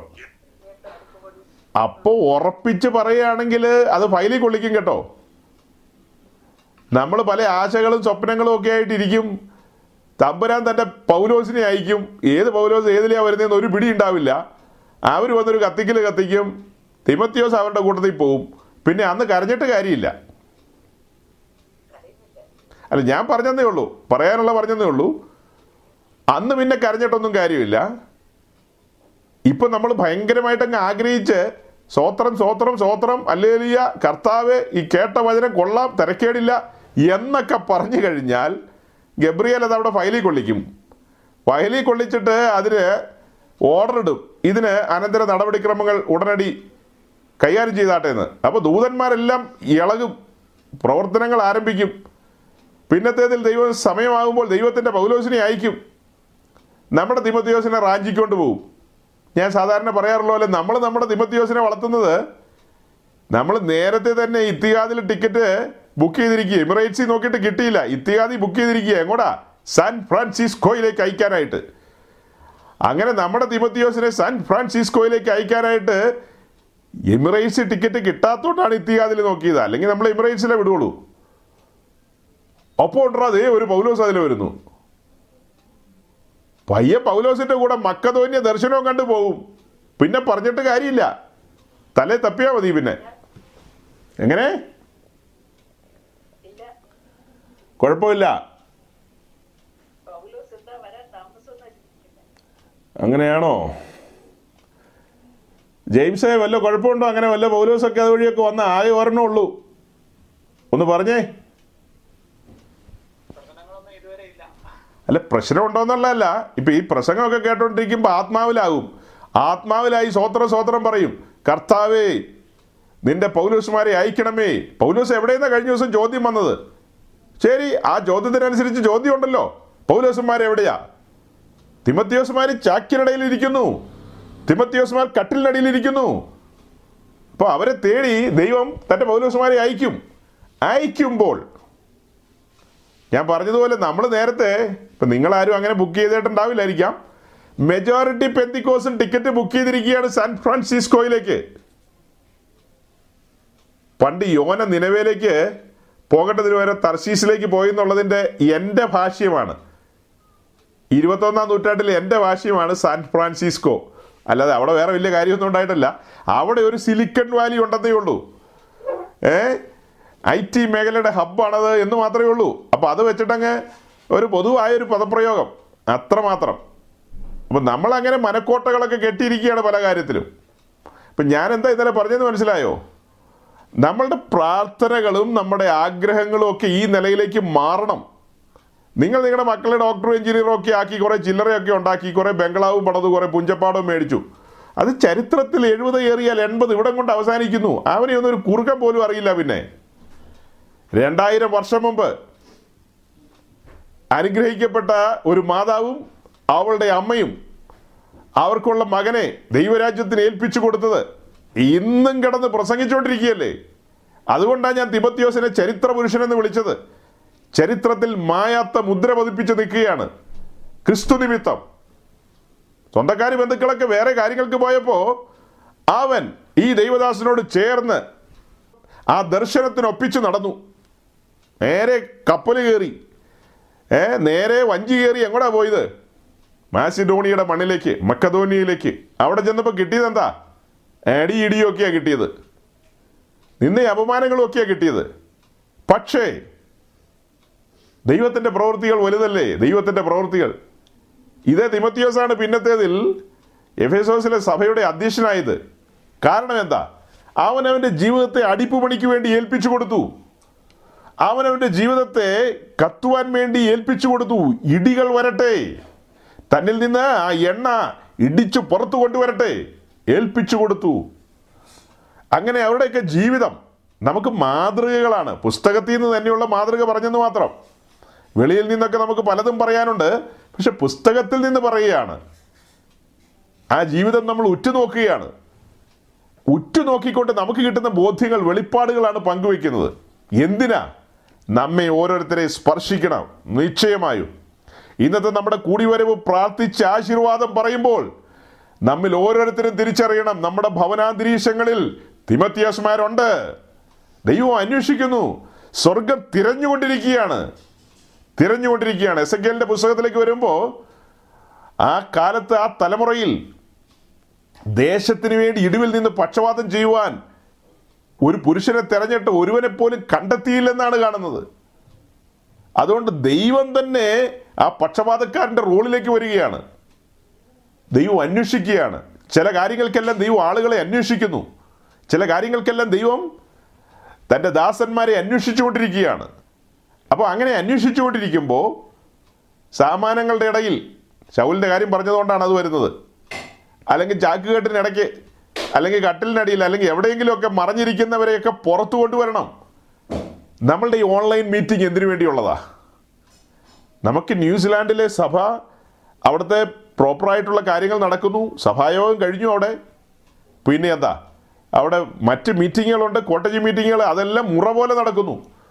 അതിനിടയിൽ അഡീഷണലായിട്ട് ഇങ്ങനെ ഒരു മീറ്റിങ്ങും കൂടെ കണ്ടക്ട് ചെയ്യുന്നതിൻ്റെ പിന്നിൽ ദൈവാത്മാവ് തന്ന പ്രേരണയിൽ ഇതിങ്ങനെ ചെയ്യുന്നതിൻ്റെ ഉദ്ദേശം എന്താ?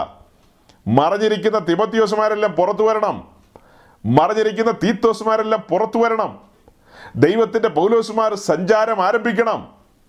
ആ പഴയകാലം ജനമെല്ലാം ആത്മീയമായി ഉണർത്തപ്പെടണം. ദിശാബോധമുള്ളവരാകണമെന്ന് പറഞ്ഞാൽ അർത്ഥം എന്താ? ലക്ഷ്യം ഉണ്ടാകണമെന്ന്. നമ്മുടെ ലക്ഷ്യം എന്താ? ദൈവരാജ്യമാണ്. ദൈവരാജ്യം, നമ്മൾ അതിനാണ് പ്രാധാന്യം കൊടുക്കുന്നത്. മറ്റുള്ളവർ ആക്ഷേപിക്കുകയോ അധിക്ഷേപിക്കുകയോ നിന്ദിക്കുകയോ ചെയ്യട്ടെ. ഇവർ ചുമ്മാ ഇരുപത്തിനാല് മണിക്കൂറും പാട്ടും പ്രാർത്ഥനയും ദൈവമേ ദൈവമേ ദൈവമേ എന്നിങ്ങനെ വിളിച്ചുകൊണ്ടിരിക്കുന്ന പാർട്ടികളാണെന്ന് ആളുകൾ പറഞ്ഞോട്ടെ, നമുക്ക് വിഷയമല്ല. നമ്മളുടെ ഉള്ളിൽ അധരം കൊണ്ട് നമ്മൾ പറഞ്ഞില്ലെങ്കിൽ ഇരുപത്തിനാല് മണിക്കൂറും നമ്മുടെ ഉള്ളിൻ്റെ ഉള്ളിൽ നിന്ന് ആ സ്തുതിസ്തോത്ര യാഗങ്ങൾ ദൈവസേനത്തിലേക്ക് ഉയർന്നുകൊണ്ടിരിക്കുകയല്ലേ. നാം എപ്പോഴും പ്രാർത്ഥനാ നിരതരാണ്. നാം എപ്പോഴും മധ്യസ്ഥതയിൽ തന്നെയാണ്. നാം എപ്പോഴും ഒരു പക്ഷപാതത്തിൽ തന്നെയാണ്. അങ്ങനെ ആയിരിക്കണം. നമ്മുടെ മനോമണ്ഡലത്തിൽ എപ്പോഴും ചുറ്റുപാട് നടക്കുന്ന കാര്യങ്ങൾ, ചുറ്റുപാടുമുള്ള കാര്യങ്ങളെയൊക്കെ കാണുമ്പോൾ ആ മധ്യസ്ഥ പ്രാർത്ഥനക്കാരൻ ഉണരണം. ആ ഒരു ഉണർത്തുപാട്ടിലേക്ക് വരണം. അപ്പോൾ അതിനാണ് ഈ ജനറലായിട്ട് ഈ കാര്യങ്ങളൊക്കെ പറയുന്നത്. വിളക്കുമായി ബന്ധപ്പെടുത്തി, പിന്നെ എന്നാ യാഗപീഠവുമായി ബന്ധപ്പെടുത്തിയൊക്കെ ഇത്രയും കാര്യങ്ങളൊക്കെ പറഞ്ഞത് അതെല്ലാം നമ്മൾ പുതിയ നിയമമായിട്ടാണ് കണക്ട് ചെയ്ത് പറയുന്നത്. അപ്പോൾ അതുകൊണ്ട് സഹോദരങ്ങളെ, സമാഗമന കൂടാരത്തിൻ്റെ പഠനം എന്ന് പറയുന്നത്, ഞാനിത് ഇങ്ങനെ പ്രസംഗിച്ചുകൊണ്ടിരിക്കുമ്പോൾ തന്നെ എനിക്ക് അത്ഭുതം വരുന്ന ഒരു കാര്യം എന്ന് പറഞ്ഞാൽ, ഞാനും ഇത് പറഞ്ഞുകൊണ്ടിരിക്കുമ്പോൾ കേട്ടുകൊണ്ടിരിക്കുകയാണ്. ചില കാര്യങ്ങളൊക്കെ ഞാനും ആദ്യമായിട്ട് കേൾക്കുക, ചിലത് പഠിച്ചതുണ്ട്, ചിലത് ആദ്യമായിട്ട് കേൾക്കുക, ചിലത് പറഞ്ഞുകൊണ്ടിരിക്കുമ്പോഴാണ് എനിക്കും തിരിയുന്നത്. ആ വായിൽ നിന്ന് വാക്കുകൾ പുറപ്പെട്ട് കഴിയുമ്പോഴാണ് ചില കാര്യങ്ങളുടെ ഗൗരവം എനിക്കും തിരിഞ്ഞു വരുന്നത്. അപ്പോൾ എത്ര ഉത്തരവാദിത്വത്തിലേക്കും ഗൗരവമുള്ള കാര്യത്തിലേക്കുമാണ് നാം ഓരോരുത്തരും എത്തപ്പെട്ടിരിക്കുന്നത്. അപ്പോൾ നമ്മളുടെ പഠനം, ചോദ്യങ്ങളൊക്കെ ഇടയ്ക്ക് ചോദിച്ചല്ലോ, മറുപടി പറയാത്തവരൊക്കെ പിന്നത്തേതിൽ തന്നെത്താനിരുന്ന് വീണ്ടും ഈ കാര്യങ്ങളെ ചിന്തിക്കുകയും ധ്യാനിക്കുകയും ഒക്കെ ചെയ്യുക. നാം വിശുദ്ധ സ്ഥലത്താണ്. വിശുദ്ധ സ്ഥലത്താണ് ധൂപപീഠം ഇരിക്കുന്നത്.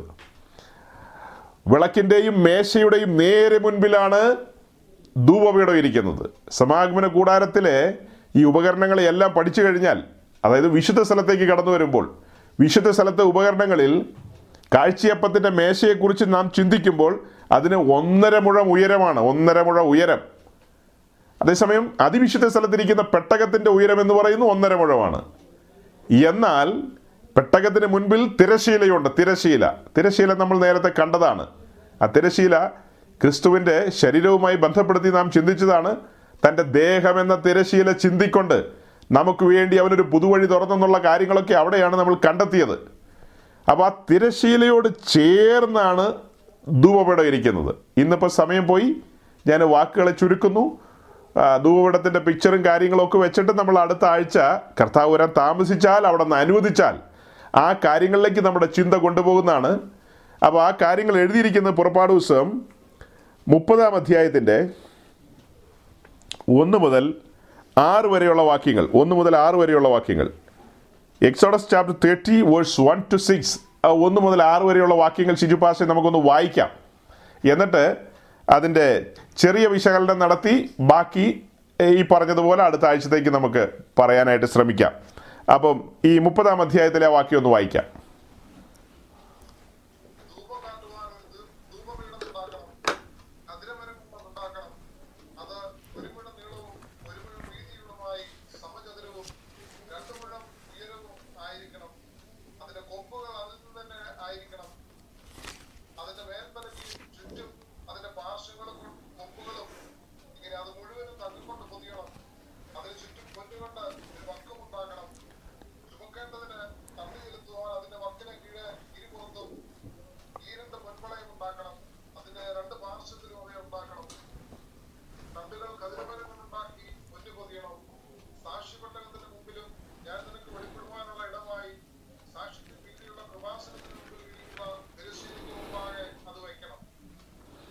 ഓക്കെ, ഇവിടെ നാം മുപ്പതാം അധ്യായത്തിൽ വായിച്ചത് സമാഗമന കൂടാരത്തിൻ്റെ വിശുദ്ധ സ്ഥലത്തിരിക്കുന്ന ധൂപപീഠം അഥവാ ഇൻസെൻസ് ആൾട്ടർ, ധൂപപീഠം. ആ ധൂപപീഠം ഉണ്ടാക്കണം എന്നുള്ള കാര്യമാണ് വായിച്ചത്. മുപ്പതാം അധ്യായത്തിൻ്റെ ഒന്ന് മുതൽ ആറ് വരെയുള്ള വാക്യങ്ങളിൽ ധൂപപീഠം ഉണ്ടാക്കണമെന്ന് വായിച്ചു. അത് കഴിഞ്ഞ് മുപ്പത്തിയേഴാം അധ്യായത്തിലേക്ക് വരുമ്പോൾ അതിൻ്റെ ഇരുപത്തഞ്ച് മുതൽ ഇരുപത്തി ഒൻപത് വരെയുള്ള വാക്യങ്ങൾ ഈ സെയിം കാര്യം തന്നെയാണ്. വായിക്കേണ്ട ആവശ്യമില്ല, സെയിം കാര്യം തന്നെയാണ്. നിങ്ങൾ നോട്ട് ചെയ്യുന്നവർക്ക് വേണ്ടി പറഞ്ഞെന്ന് മാത്രം. ഇവിടെ യഹോവ കൽപ്പിച്ചതുപോലെ മോശ അവയെ ഉണ്ടാക്കി എന്നാണ് വായിക്കുന്നത്. മുപ്പതാം അധ്യായത്തിൽ ഉണ്ടാക്കണമെന്ന് യഹോവ കൽപ്പിച്ചു. മുപ്പത്തേഴാം അധ്യായത്തിലേക്ക് വരുമ്പോൾ അങ്ങനെ തന്നെ മോശ ഇത് ഉണ്ടാക്കി എന്ന് വായിക്കുന്നു. ഖദിരമരം കൊണ്ടാണ് ധൂപപീഠം ഉണ്ടാക്കുന്നത്. വിശുദ്ധ സ്ഥലത്തിരിക്കുന്ന എല്ലാ ഉപകരണങ്ങളും പൊന്നു പൊതിയാണ് പതിവ്. പ്രാകാരത്തിലിരിക്കുന്നതിനൊക്കെ താമ്രമാണ് പൊതിഞ്ഞതെങ്കിൽ വിശുദ്ധ സ്ഥലത്തിരിക്കുന്ന ഉപകരണങ്ങളെല്ലാം പൊന്നു പൊതിയാണ്. അപ്പോൾ ഇതിൻ്റെ നീളവും വീതിയൊക്കെ വായിച്ചു. എത്രയാ? ധൂപം കാട്ടുവാനൊരു ധൂപപീഠം ഉണ്ടാക്കണം. അതിന് ഒരു മുഴം നീളം, ഒരു മുഴം വീതി, അപ്പോൾ തന്നെ അതിൻ്റെ ഉയരം രണ്ട് മുഴം ഉയരമാണ്. ഇത് പ്ലേസ് ചെയ്തിരിക്കുന്ന സ്ഥലം എന്ന് പറയുന്നത്, അല്ലെങ്കിൽ ഇത് ഇത് വെച്ചിരിക്കുന്നത് തിരശ്ശീലയോട് ഏറ്റവും ചേർന്നാണ് വെച്ചിരിക്കുന്നത്. തിരശ്ശീലയോട് ഏറ്റവും ചേർന്നാണ് ഇരിക്കുന്നത്. ഇസ്രായേലിലെ പുരോഹിതന്മാർ ദിവസേനയുള്ള ശുശ്രൂഷയ്ക്ക് വേണ്ടി സമാഗമന കൂടാരത്തിലോ പിന്നത്തേതിൽ യെരുശലേം ദൈവാലയത്തിലോ, രണ്ടിടത്തെ ശുശ്രൂഷ രീതി ഒന്ന് തന്നെ, അവിടെ കടന്നു വരുമ്പോൾ അവിടെ രീതി എന്ന് പറയുന്നത്, അവർ നേരെ വന്ന് ആദ്യം താമ്രത്തൊട്ടയിൽ നിന്ന് കഴുകൽ അഥവാ ശുദ്ധീകരണം, പിന്നത്തേതിൽ യാഗപീഠത്തിലേക്ക് ഇറങ്ങി വന്ന് യാഗം അർപ്പിക്കുന്നു. യാഗരക്തവുമായിട്ട് നേരെ അകത്തേക്ക് കടന്നു വരുന്നു. നേരെ അകത്തേക്ക് കടന്നു വന്ന് ഈ ധൂപപീഠത്തിൻ്റെ തൊട്ട് പിന്നിൽ ഒരു ചെറിയ ഗ്യാപ്പുണ്ടല്ലോ, അവിടെ തിരശ്ശീലയ്ക്ക് ചുവട്ടിൽ ഈ രക്തം തളിക്കുന്നു. അവിടെ തിരശ്ശീലയ്ക്ക് ചുവട്ടിൽ രക്തം തളിക്കുന്നു. രക്തം തളിച്ച് ആ പാത്രവുമായിട്ടാണ് അവർ മടങ്ങിപ്പോകുന്നത്. അത് കഴിഞ്ഞ് പിന്നെയും കടന്നു വന്ന് ധൂപപീഠത്തിൽ ധൂപം അർപ്പിക്കുന്നു. ഇതാണ് അതിൻ്റെ ഒരു ഒരു രീതി. ഇനി മറ്റൊരു കാര്യമോട് ഇതിനോട് കണക്ട് ചെയ്ത് പറയേണ്ടതുണ്ട്. എല്ലാ ദിവസവും പ്രഭാതത്തിലും സന്ധ്യയിലും പുരോഹിതൻ അഥവാ മഹാപുരോഹിതൻ വിളക്ക് തുടയ്ക്കുന്ന സമയമുണ്ട്, ദീപം കൊളുത്തുന്ന സമയമുണ്ട്. ആ സമയത്ത് വിളക്ക് കത്തിക്കണമെങ്കിൽ, വിളക്കിലെ കാര്യങ്ങൾ എന്തെങ്കിലും കൈകാര്യം ചെയ്യണമെങ്കിൽ ആ സമയത്ത് ധൂപം അർപ്പിക്കണം. ധൂപാർപ്പണത്തോടനുബന്ധിച്ചാണ് വിളക്ക് കത്തിക്കേണ്ടത്. അതുകൊണ്ടാണ് നമ്മുടെ യാക്കോബായ പള്ളിയിൽ ഒന്ന് പറഞ്ഞ് രണ്ടിന് കപ്പ്യാരെ അങ്ങോട്ടും ഇങ്ങോട്ടും ഒക്കെ ഒന്ന് നടക്കുമ്പോൾ ഒരു വീശു വീശിയിട്ട് പോകുന്നത്. ധൂപക്കുറ്റിയെ ധൂപക്കുറ്റി കൊണ്ടൊരു വീശു വീശിയിട്ട് പോകുന്ന കണ്ടിട്ടില്ലേ? അതിൻ്റെ കാരണം എന്നാ? ഈ കാര്യങ്ങളൊക്കെ ചെയ്യുമ്പോൾ ധൂപം അർപ്പിക്കണമെന്നുള്ളതാണ്.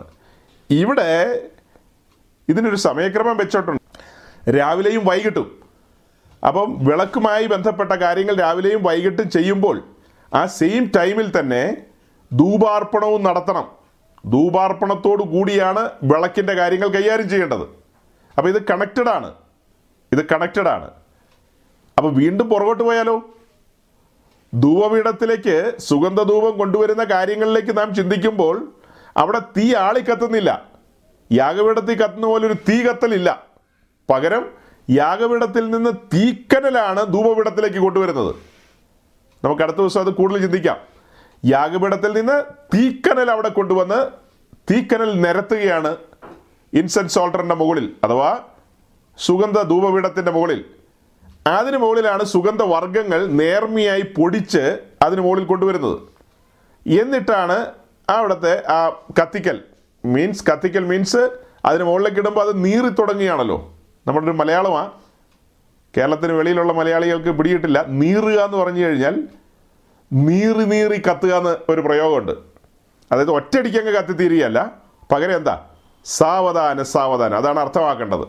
അപ്പോൾ ഇതൊക്കെ ഇടയ്ക്കിങ്ങനെ പറയുന്നത് കേരളത്തിന് വെളിയിലുള്ള മലയാളികൾ നമ്മളെ കേട്ടോണ്ടിരിപ്പുണ്ട്. പാതി മലയാളി എന്നൊക്കെ പറയാം, മൊത്തം ഇന്ത്യ കയ്യിലുള്ളത്. പിന്നെ നമ്മളിങ്ങനെ പറഞ്ഞാണ് അവരെ മലയാളം പഠിപ്പിക്കുന്നത്. അവസാനം നമുക്ക് ദക്ഷിണയൊക്കെ തരേണ്ടി വരും നമ്മളിങ്ങനെ മലയാളം പഠിപ്പിച്ചു കൊടുക്കുന്നതിന്. ആട്ടെ, അത് പോട്ടെ.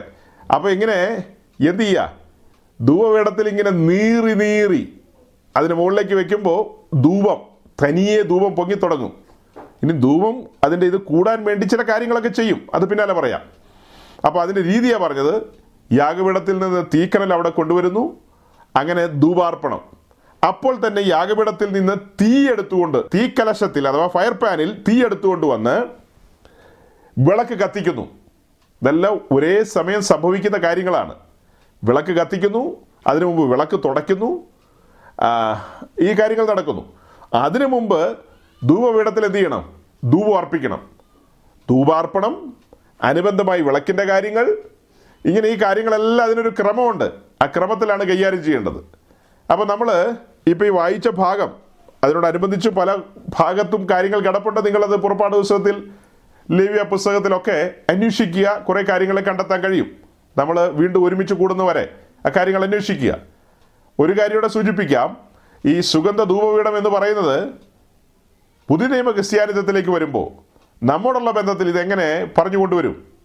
നമ്മോടുള്ള ബന്ധത്തിൽ വരുമ്പോൾ ആ സുഗന്ധ ധൂപപീഠം കാണിക്കുന്നത് മധ്യസ്ഥ പ്രാർത്ഥനയുടെ ഇടമായിട്ടാണ്. അതിൽ ഒന്നാമത്തെ പ്രയോറിറ്റി വരുന്നത് ഇന്റർസെസറി പ്രയറിൻ്റെ ഇടമാണ്. മധ്യസ്ഥത, മധ്യസ്ഥ പ്രാർത്ഥന, അതാണത് വിളിച്ചു പറയുന്നത്. അതിനോടനുബന്ധിച്ചുള്ള വാക്യങ്ങളും കാര്യങ്ങളൊക്കെ പറയണോ. ഇനി രണ്ടാമത്തെ കാര്യം, അത് ആത്മാവിലുള്ള ആരാധന, സത്യാരാധനയുടെ ഇടമായിട്ടത് പറയും. സത്യാരാധന. ഈ രണ്ട് കാര്യങ്ങളുമാണ് നമുക്ക് വികസിപ്പിച്ച് പുറത്തേക്ക് കൊണ്ടുവരേണ്ടത്. പുതിയ നിയമ ക്രിസ്ത്യാനിത്വത്തിൽ മധ്യസ്ഥ പ്രാർത്ഥനയ്ക്കുള്ള പ്രാധാന്യം, പുതിയ നിയമ ക്രിസ്ത്യാനിത്വത്തിൽ സത്യാരാധനയ്ക്കുള്ള പ്രാധാന്യം, അത് വലിയ കാര്യമാണ്, ഗംഭീരമായ കാര്യമാണ്. അപ്പോൾ ആത്മാവിലുള്ള ആരാധന, ഈ കാര്യങ്ങളെല്ലാം ഇതിനോട് ചേർത്ത് പറയണം. സത്യാരാധന എന്ന് പറയുമ്പോൾ ആത്മാവിലുള്ള ആരാധനയുടെ കാര്യങ്ങളെല്ലാം വരണം. ഇതിനിടയിൽ നമ്മൾ ചിലപ്പോൾ ഇങ്ങനെ കേട്ടിട്ടുണ്ടാകും, ഈ നമ്മൾ ഒരുമിച്ച് കൂടുമ്പോഴുള്ള ആരാധന രീതികളുണ്ടല്ലോ, ആരാധനാ രീതികൾ നമ്മൾ പാട്ട് പാടാറുണ്ട്. പിന്നീട് ആത്മാവിൽ നിറഞ്ഞ് സ്വർഗീയ ഭാഷയിൽ ദൈവത്തെ മഹത്വപ്പെടുത്തുന്ന മഹനീയമായ നിമിഷങ്ങൾ വെളിപ്പെടുന്ന ആ സത്യാരാധനയുടെ ഏറ്റവും ഉന്നതമായ നിലകളുണ്ട്. ഈ കാര്യങ്ങൾക്ക് പകരം ചില പ്രസംഗകരെ ഇടയ്ക്ക് പറയും, അവർ സദുദ്ദേശത്തോടു കൂടി പറയുന്നതാണ്, നല്ല ഉദ്ദേശത്തോടു കൂടി തന്നെയാണ് പറയുന്നത്, ഇതിലൊന്നുമല്ല കാര്യമിരിക്കുന്നത്, നിങ്ങളുടെ ജീവിതമാണ് ആരാധനയെന്ന്. അതൊരു വാസ്തവമാണ്. നമ്മളുടെ ജീവിതം സമർപ്പിതമാണ്. യാഗപീഠത്തിൽ സമർപ്പിതമാണെങ്കിൽ അതിലൂടെ ആരാധന വെളിപ്പെടുന്ന ഈ കാര്യങ്ങൾ ചേർത്ത് വെച്ച് നമുക്ക് പറയാം. നമ്മുടെ ജീവിതത്തിൽ നിന്ന് സൗരഭ്യം വെളിപ്പെടണം, ക്രിസ്തുവിനെ പ്രതിഫലിപ്പിക്കണം, ഇങ്ങനെ ഒത്തിരി കാര്യങ്ങളാണ് അതിലൂടെ വെളിപ്പെടുന്നത്. പക്ഷേ അത് ഇതിനോട് ചേർ അത് ഇതിന് പകരമാകുന്നില്ല. നിങ്ങളിങ്ങനെ പ്രസംഗിച്ചു കഴിഞ്ഞാൽ ആളുകൾ തെറ്റിദ്ധരിക്കപ്പെടും. തെറ്റിദ്ധരിക്കപ്പെട്ടു കഴിഞ്ഞു. അനേക അഭ്യസ്തവിദ്യരായ കുഞ്ഞച്ചന്മാർ ഓൾറെഡി തെറ്റിദ്ധരിക്കപ്പെട്ടു കഴിഞ്ഞു. ഈ ഒരുമിച്ച് കൂടുമ്പോഴുള്ള സ്തോത്രവും അല്ലേലിയയും ഉച്ചസ്ഥായിലുള്ള സ്വരവും ഈ വക കാര്യത്തിലൊന്നും അല്ല പ്രസക്തി എന്ന് അവർ പറഞ്ഞു കളയും. നമ്മളും ഇടയ്ക്ക് പറഞ്ഞിട്ടുണ്ട്, പല ദൈവദാസന്മാരും പറയാറുണ്ട്, ഈ വലിയ ശബ്ദം പുറപ്പെടുവിക്കുന്നതിലല്ല കഥയിരിക്കുന്നത്, ജീവിതം ക്രമമായിരിക്കണമെന്ന്. ജീവിതം മാത്രം ക്രമീകരിച്ചാൽ പോരാ. ക്രമീകരിച്ച ജീവിതത്തിൽ, അതായത് എല്ലാ കാര്യങ്ങളും, ശേഷിച്ച കാര്യങ്ങൾ ക്രമീകരിക്കാൻ നമ്മൾ പറഞ്ഞല്ലോ, അതുപോലെ ക്രമീകരിച്ച ജീവിതത്തിൽ സൗരഭ്യം പടരുന്നുണ്ട്. തിങ്കൾ മുതൽ ശനി വരെ, അല്ലെങ്കിൽ ഞായറാഴ്ച പത്ത് മണി വരെ ആ സൗരഭ്യമുണ്ട്, സമ്മതിച്ചു. പക്ഷെ അത് കഴിഞ്ഞിട്ട് ഇത്തരക്കാർ ഒരുമിച്ച് കൂടണം.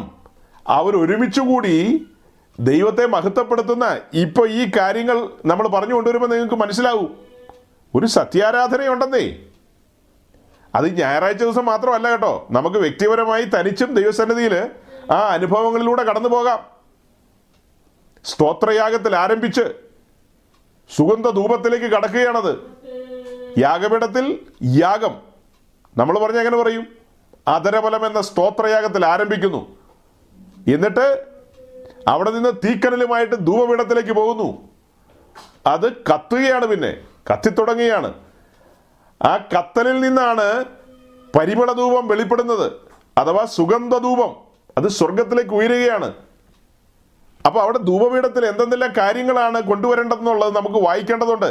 പുറപ്പാട് ദിവസം മുപ്പതാം അധ്യായം മൊത്തം ഒന്ന് വായിച്ചിരിക്കുക. അവിടെ അഭിഷേക തൈലത്തെക്കുറിച്ചും പിന്നത്തേതിൽ ധൂപപീഠത്തിൽ അർപ്പിക്കേണ്ട സുഗന്ധ ധൂപത്തെക്കുറിച്ചുമുള്ള സൂചനകളുണ്ട്. അപ്പോൾ ആ കാര്യങ്ങളെല്ലാം വായിക്കുക. അവിടെ നറുംപശ, ഹൽബാനപ്പശ, നിർമ്മല സാമ്പ്രാണി, പിന്നെ എന്താ ഗുൽഗുലു, ഇങ്ങനെ നാല് കൂട്ടം കാര്യങ്ങളും അതിൻ്റെ കൂട്ടത്തിൽ ഉപ്പും ചേർത്ത് അത് നേർമയായി പൊടിച്ചിട്ടാണ് ധൂപപീഠത്തിൽ അർപ്പിക്കുന്നത്. അപ്പോൾ നാല് പ്ലസ് ഒന്ന്, നാല് സുഗന്ധവർഗ്ഗങ്ങളും പ്ലസ് ഉപ്പും ഇതും കൂടെ ചേർത്തിട്ടാണ് അവിടെ കൊണ്ടുവരേണ്ടത്. അപ്പോൾ ആ കാര്യത്തിൽ ഒരു വാക്യം വേണേൽ വായിച്ചു വിടാം. ഒന്ന് തിമോത്തിയോസ് രണ്ടാം അധ്യായത്തിൻ്റെ രണ്ടാം വാക്യം. അത് നമ്മളുടെ ആരാധനയുടെ വിഷയമല്ല, ഇൻറ്റർസെസറിയുമായി ബന്ധപ്പെട്ട കാര്യമാണ്. First Timotheos chapter two verse two. ഒന്ന് തിമോത്തിയോസ് രണ്ടിൻ്റെ രണ്ട്.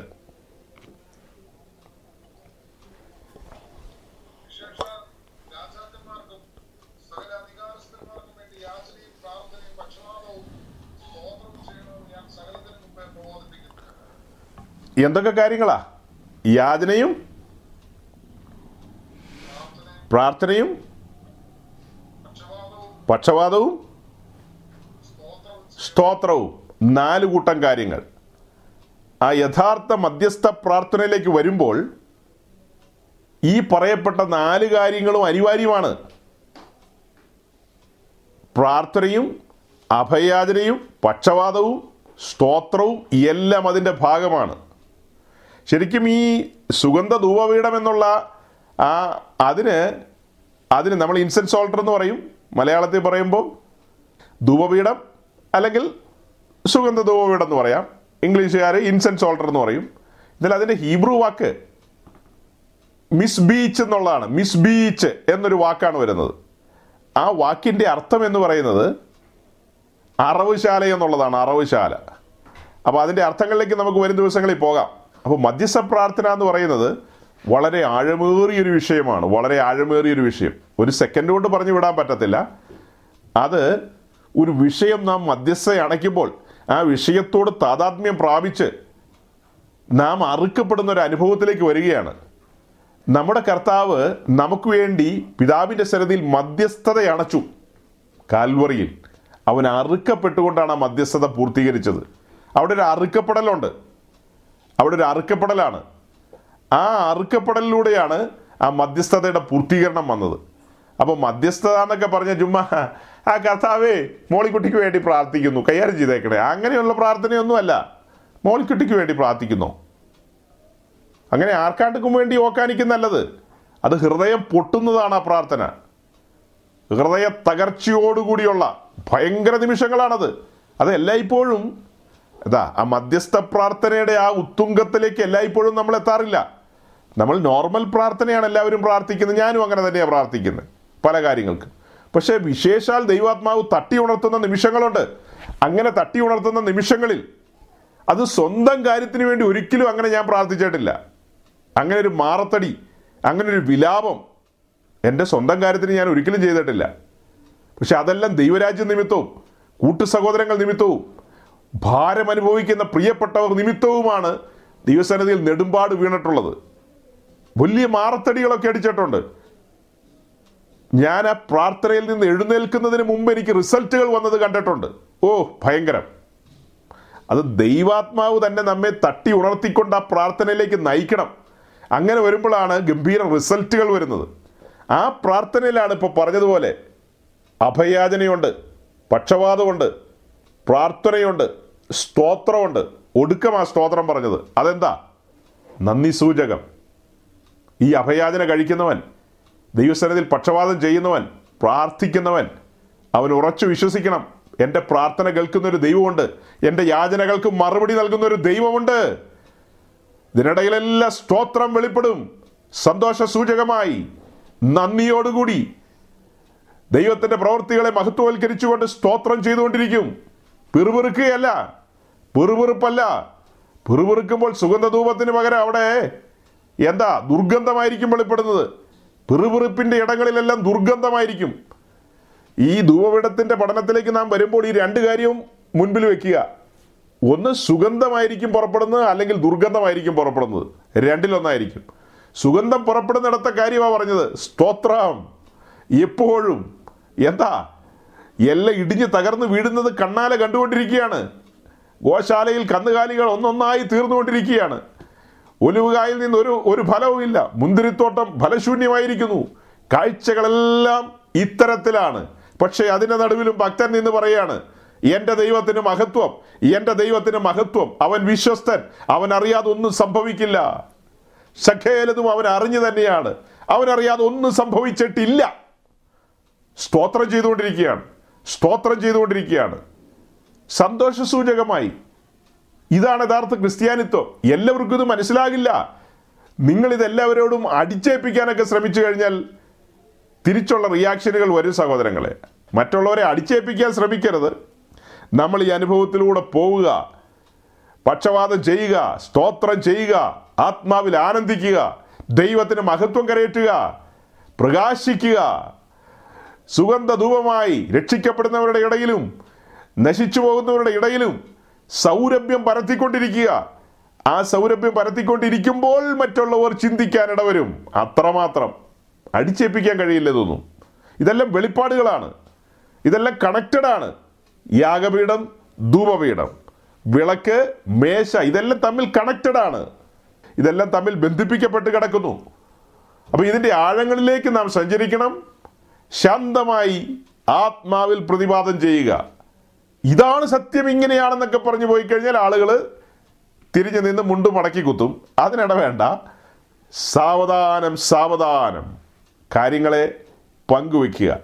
ദൈവത്തിൻ്റെ പരിശുദ്ധാത്മാവ് നമ്മെ സഹായിക്കും. യെസ്, വാക്കുകളെ ചുരുക്കുന്നതിന് മുമ്പ് ആ പിക്ചർ അവസാനമായിട്ട് ഒരിക്കൽ കൂടെ കാണിക്കുകയാണ്. ഇപ്പോൾ കാണുന്ന പിക്ചർ എന്ന് പറയുന്നത് ഹോളി പ്ലേസ് ആണ്, വിശുദ്ധ സ്ഥലത്തിൻ്റെ പിക്ചറാണ്. അവിടെ ഒരു സൈഡിൽ, തെക്ക് സൈഡിൽ വിളക്കും വടക്ക് സൈഡിൽ മേശയും ഇരിക്കും നമുക്ക് കാണാം. അപ്പോൾ തന്നെ നേരെ മുൻപിൽ ധൂപപീഠം ഇരിക്കുന്നത് തിരശ്ശീലയോട് ചേർന്നാണ്. നേരെ മുൻപിൽ തിരശ്ശീലയോട് ചേർന്ന് ധൂപപീഠം ഇരിക്കുന്നു. അപ്പോൾ ധൂപപീഠം കതിരമരം കൊണ്ടാണ്, അതിന് പൊന്ന് പൊതിഞ്ഞിരിക്കുകയാണ്. അതുപോലെ അതിന് രണ്ട് വളയമുണ്ട്. ആ വളയത്തിലൂടെ രണ്ട് തണ്ട്, ഒരു ബാറ് അഥവാ ഒരു തണ്ട്, ഏഹ് ഒരു തണ്ടല്ല രണ്ട് തണ്ട് ചെലുത്തിയിരിക്കുന്നു. അതെന്തിനാ? എപ്പോഴും ഇവർ സഞ്ചരിച്ചു കൊണ്ടിരിക്കുന്നു എന്ന കാരണത്താൽ. ഇവർ മരുഭൂമിയിലൂടെ പ്രയാണം ചെയ്ത് പോകുന്നവരായതുകൊണ്ട് അങ്ങനെ പ്രയാണം ചെയ്യുന്ന സമയങ്ങളിൽ ഇത് ചുമലിൽ ചുമക്കണം. കെഹാത്യർ തയ്യാറായി നിൽക്കുന്നു ചുമലിലെടുക്കാൻ പാകത്തിന്. ധൂപപീഠത്തിലൊന്നും സ്പർശിക്കാൻ പാടില്ല അവർ, കെഹാത്യർ. അവർ അതിൻ്റെ തണ്ടുകൾ ചുമലിൽ ചുമന്നുകൊണ്ടാണ് പോകേണ്ടത്. അങ്ങനെയുള്ള കാര്യങ്ങളാണ് അതിന് അതുമായി ബന്ധപ്പെടുത്തി പറയാനുള്ളത്. അപ്പോൾ ഇതുമായി ബന്ധപ്പെടുത്തി ഒത്തിരി കാര്യങ്ങളുണ്ട്. ധൂപപീഠം തിരശ്ശീലയോട് ചേർന്നിരിക്കുന്നു, അഥവാ കൃപാസനത്തോട് ഏറ്റവും ചേർന്നിരിക്കുന്നു. വിശുദ്ധ സ്ഥലത്തെ ഏറ്റവും ഉയരമുള്ള ഉപകരണമാണ് ഈ ധൂപപീഠം. രണ്ട് മുഴം ഉയരമാണ്. അതേസമയം അതിപരിശുദ്ധ സ്ഥലത്തിരിക്കുന്ന പെട്ടകത്തിന് ഒന്നര മുഴം ഉയരമേ ഉള്ളൂ. ക്രിസ്തീയ ജീവിതത്തിൽ പ്രാർത്ഥനയ്ക്കും സത്യാരാധനയ്ക്കും വലിയ പ്രാധാന്യമാണ്, വലിയ പ്രാധാന്യമാണ്. അത് ഏറ്റവും ഉന്നതമായ കാര്യമാണ്. മധ്യസ്ഥ പ്രാർത്ഥനയും സത്യാരാധനയും ഏറ്റവും ഉന്നതമായ കാര്യങ്ങളാണ്. അപ്പോൾ ഈ കാര്യങ്ങളുടെ എല്ലാം ഗൗരവം ഉൾക്കൊണ്ടുകൊണ്ട് നമുക്ക് ഇന്ന് സന്തോഷത്തോടെ ശാന്തമായി പിരിയാം. നമ്മുടെ കർത്താവ് നമ്മെ ഏവരെയും അനുഗ്രഹിക്കുമാറാകട്ടെ. അവിടുത്തെ വരവ് താമസിച്ചാൽ വീണ്ടും ധൂപപീഠത്തിലെ ധൂപം അത് ഒരിക്കലും കെട്ടുപോകാൻ പാടില്ല. ഇടവിടാതെ അത് ധൂപം പരത്തിക്കൊണ്ടിരിക്കണം. അതുകൊണ്ട് ഈ വചനങ്ങളാൽ ദൈവം നിങ്ങളെ അനുഗ്രഹിക്കട്ടെ. വീണ്ടും കാണാം. Thank U.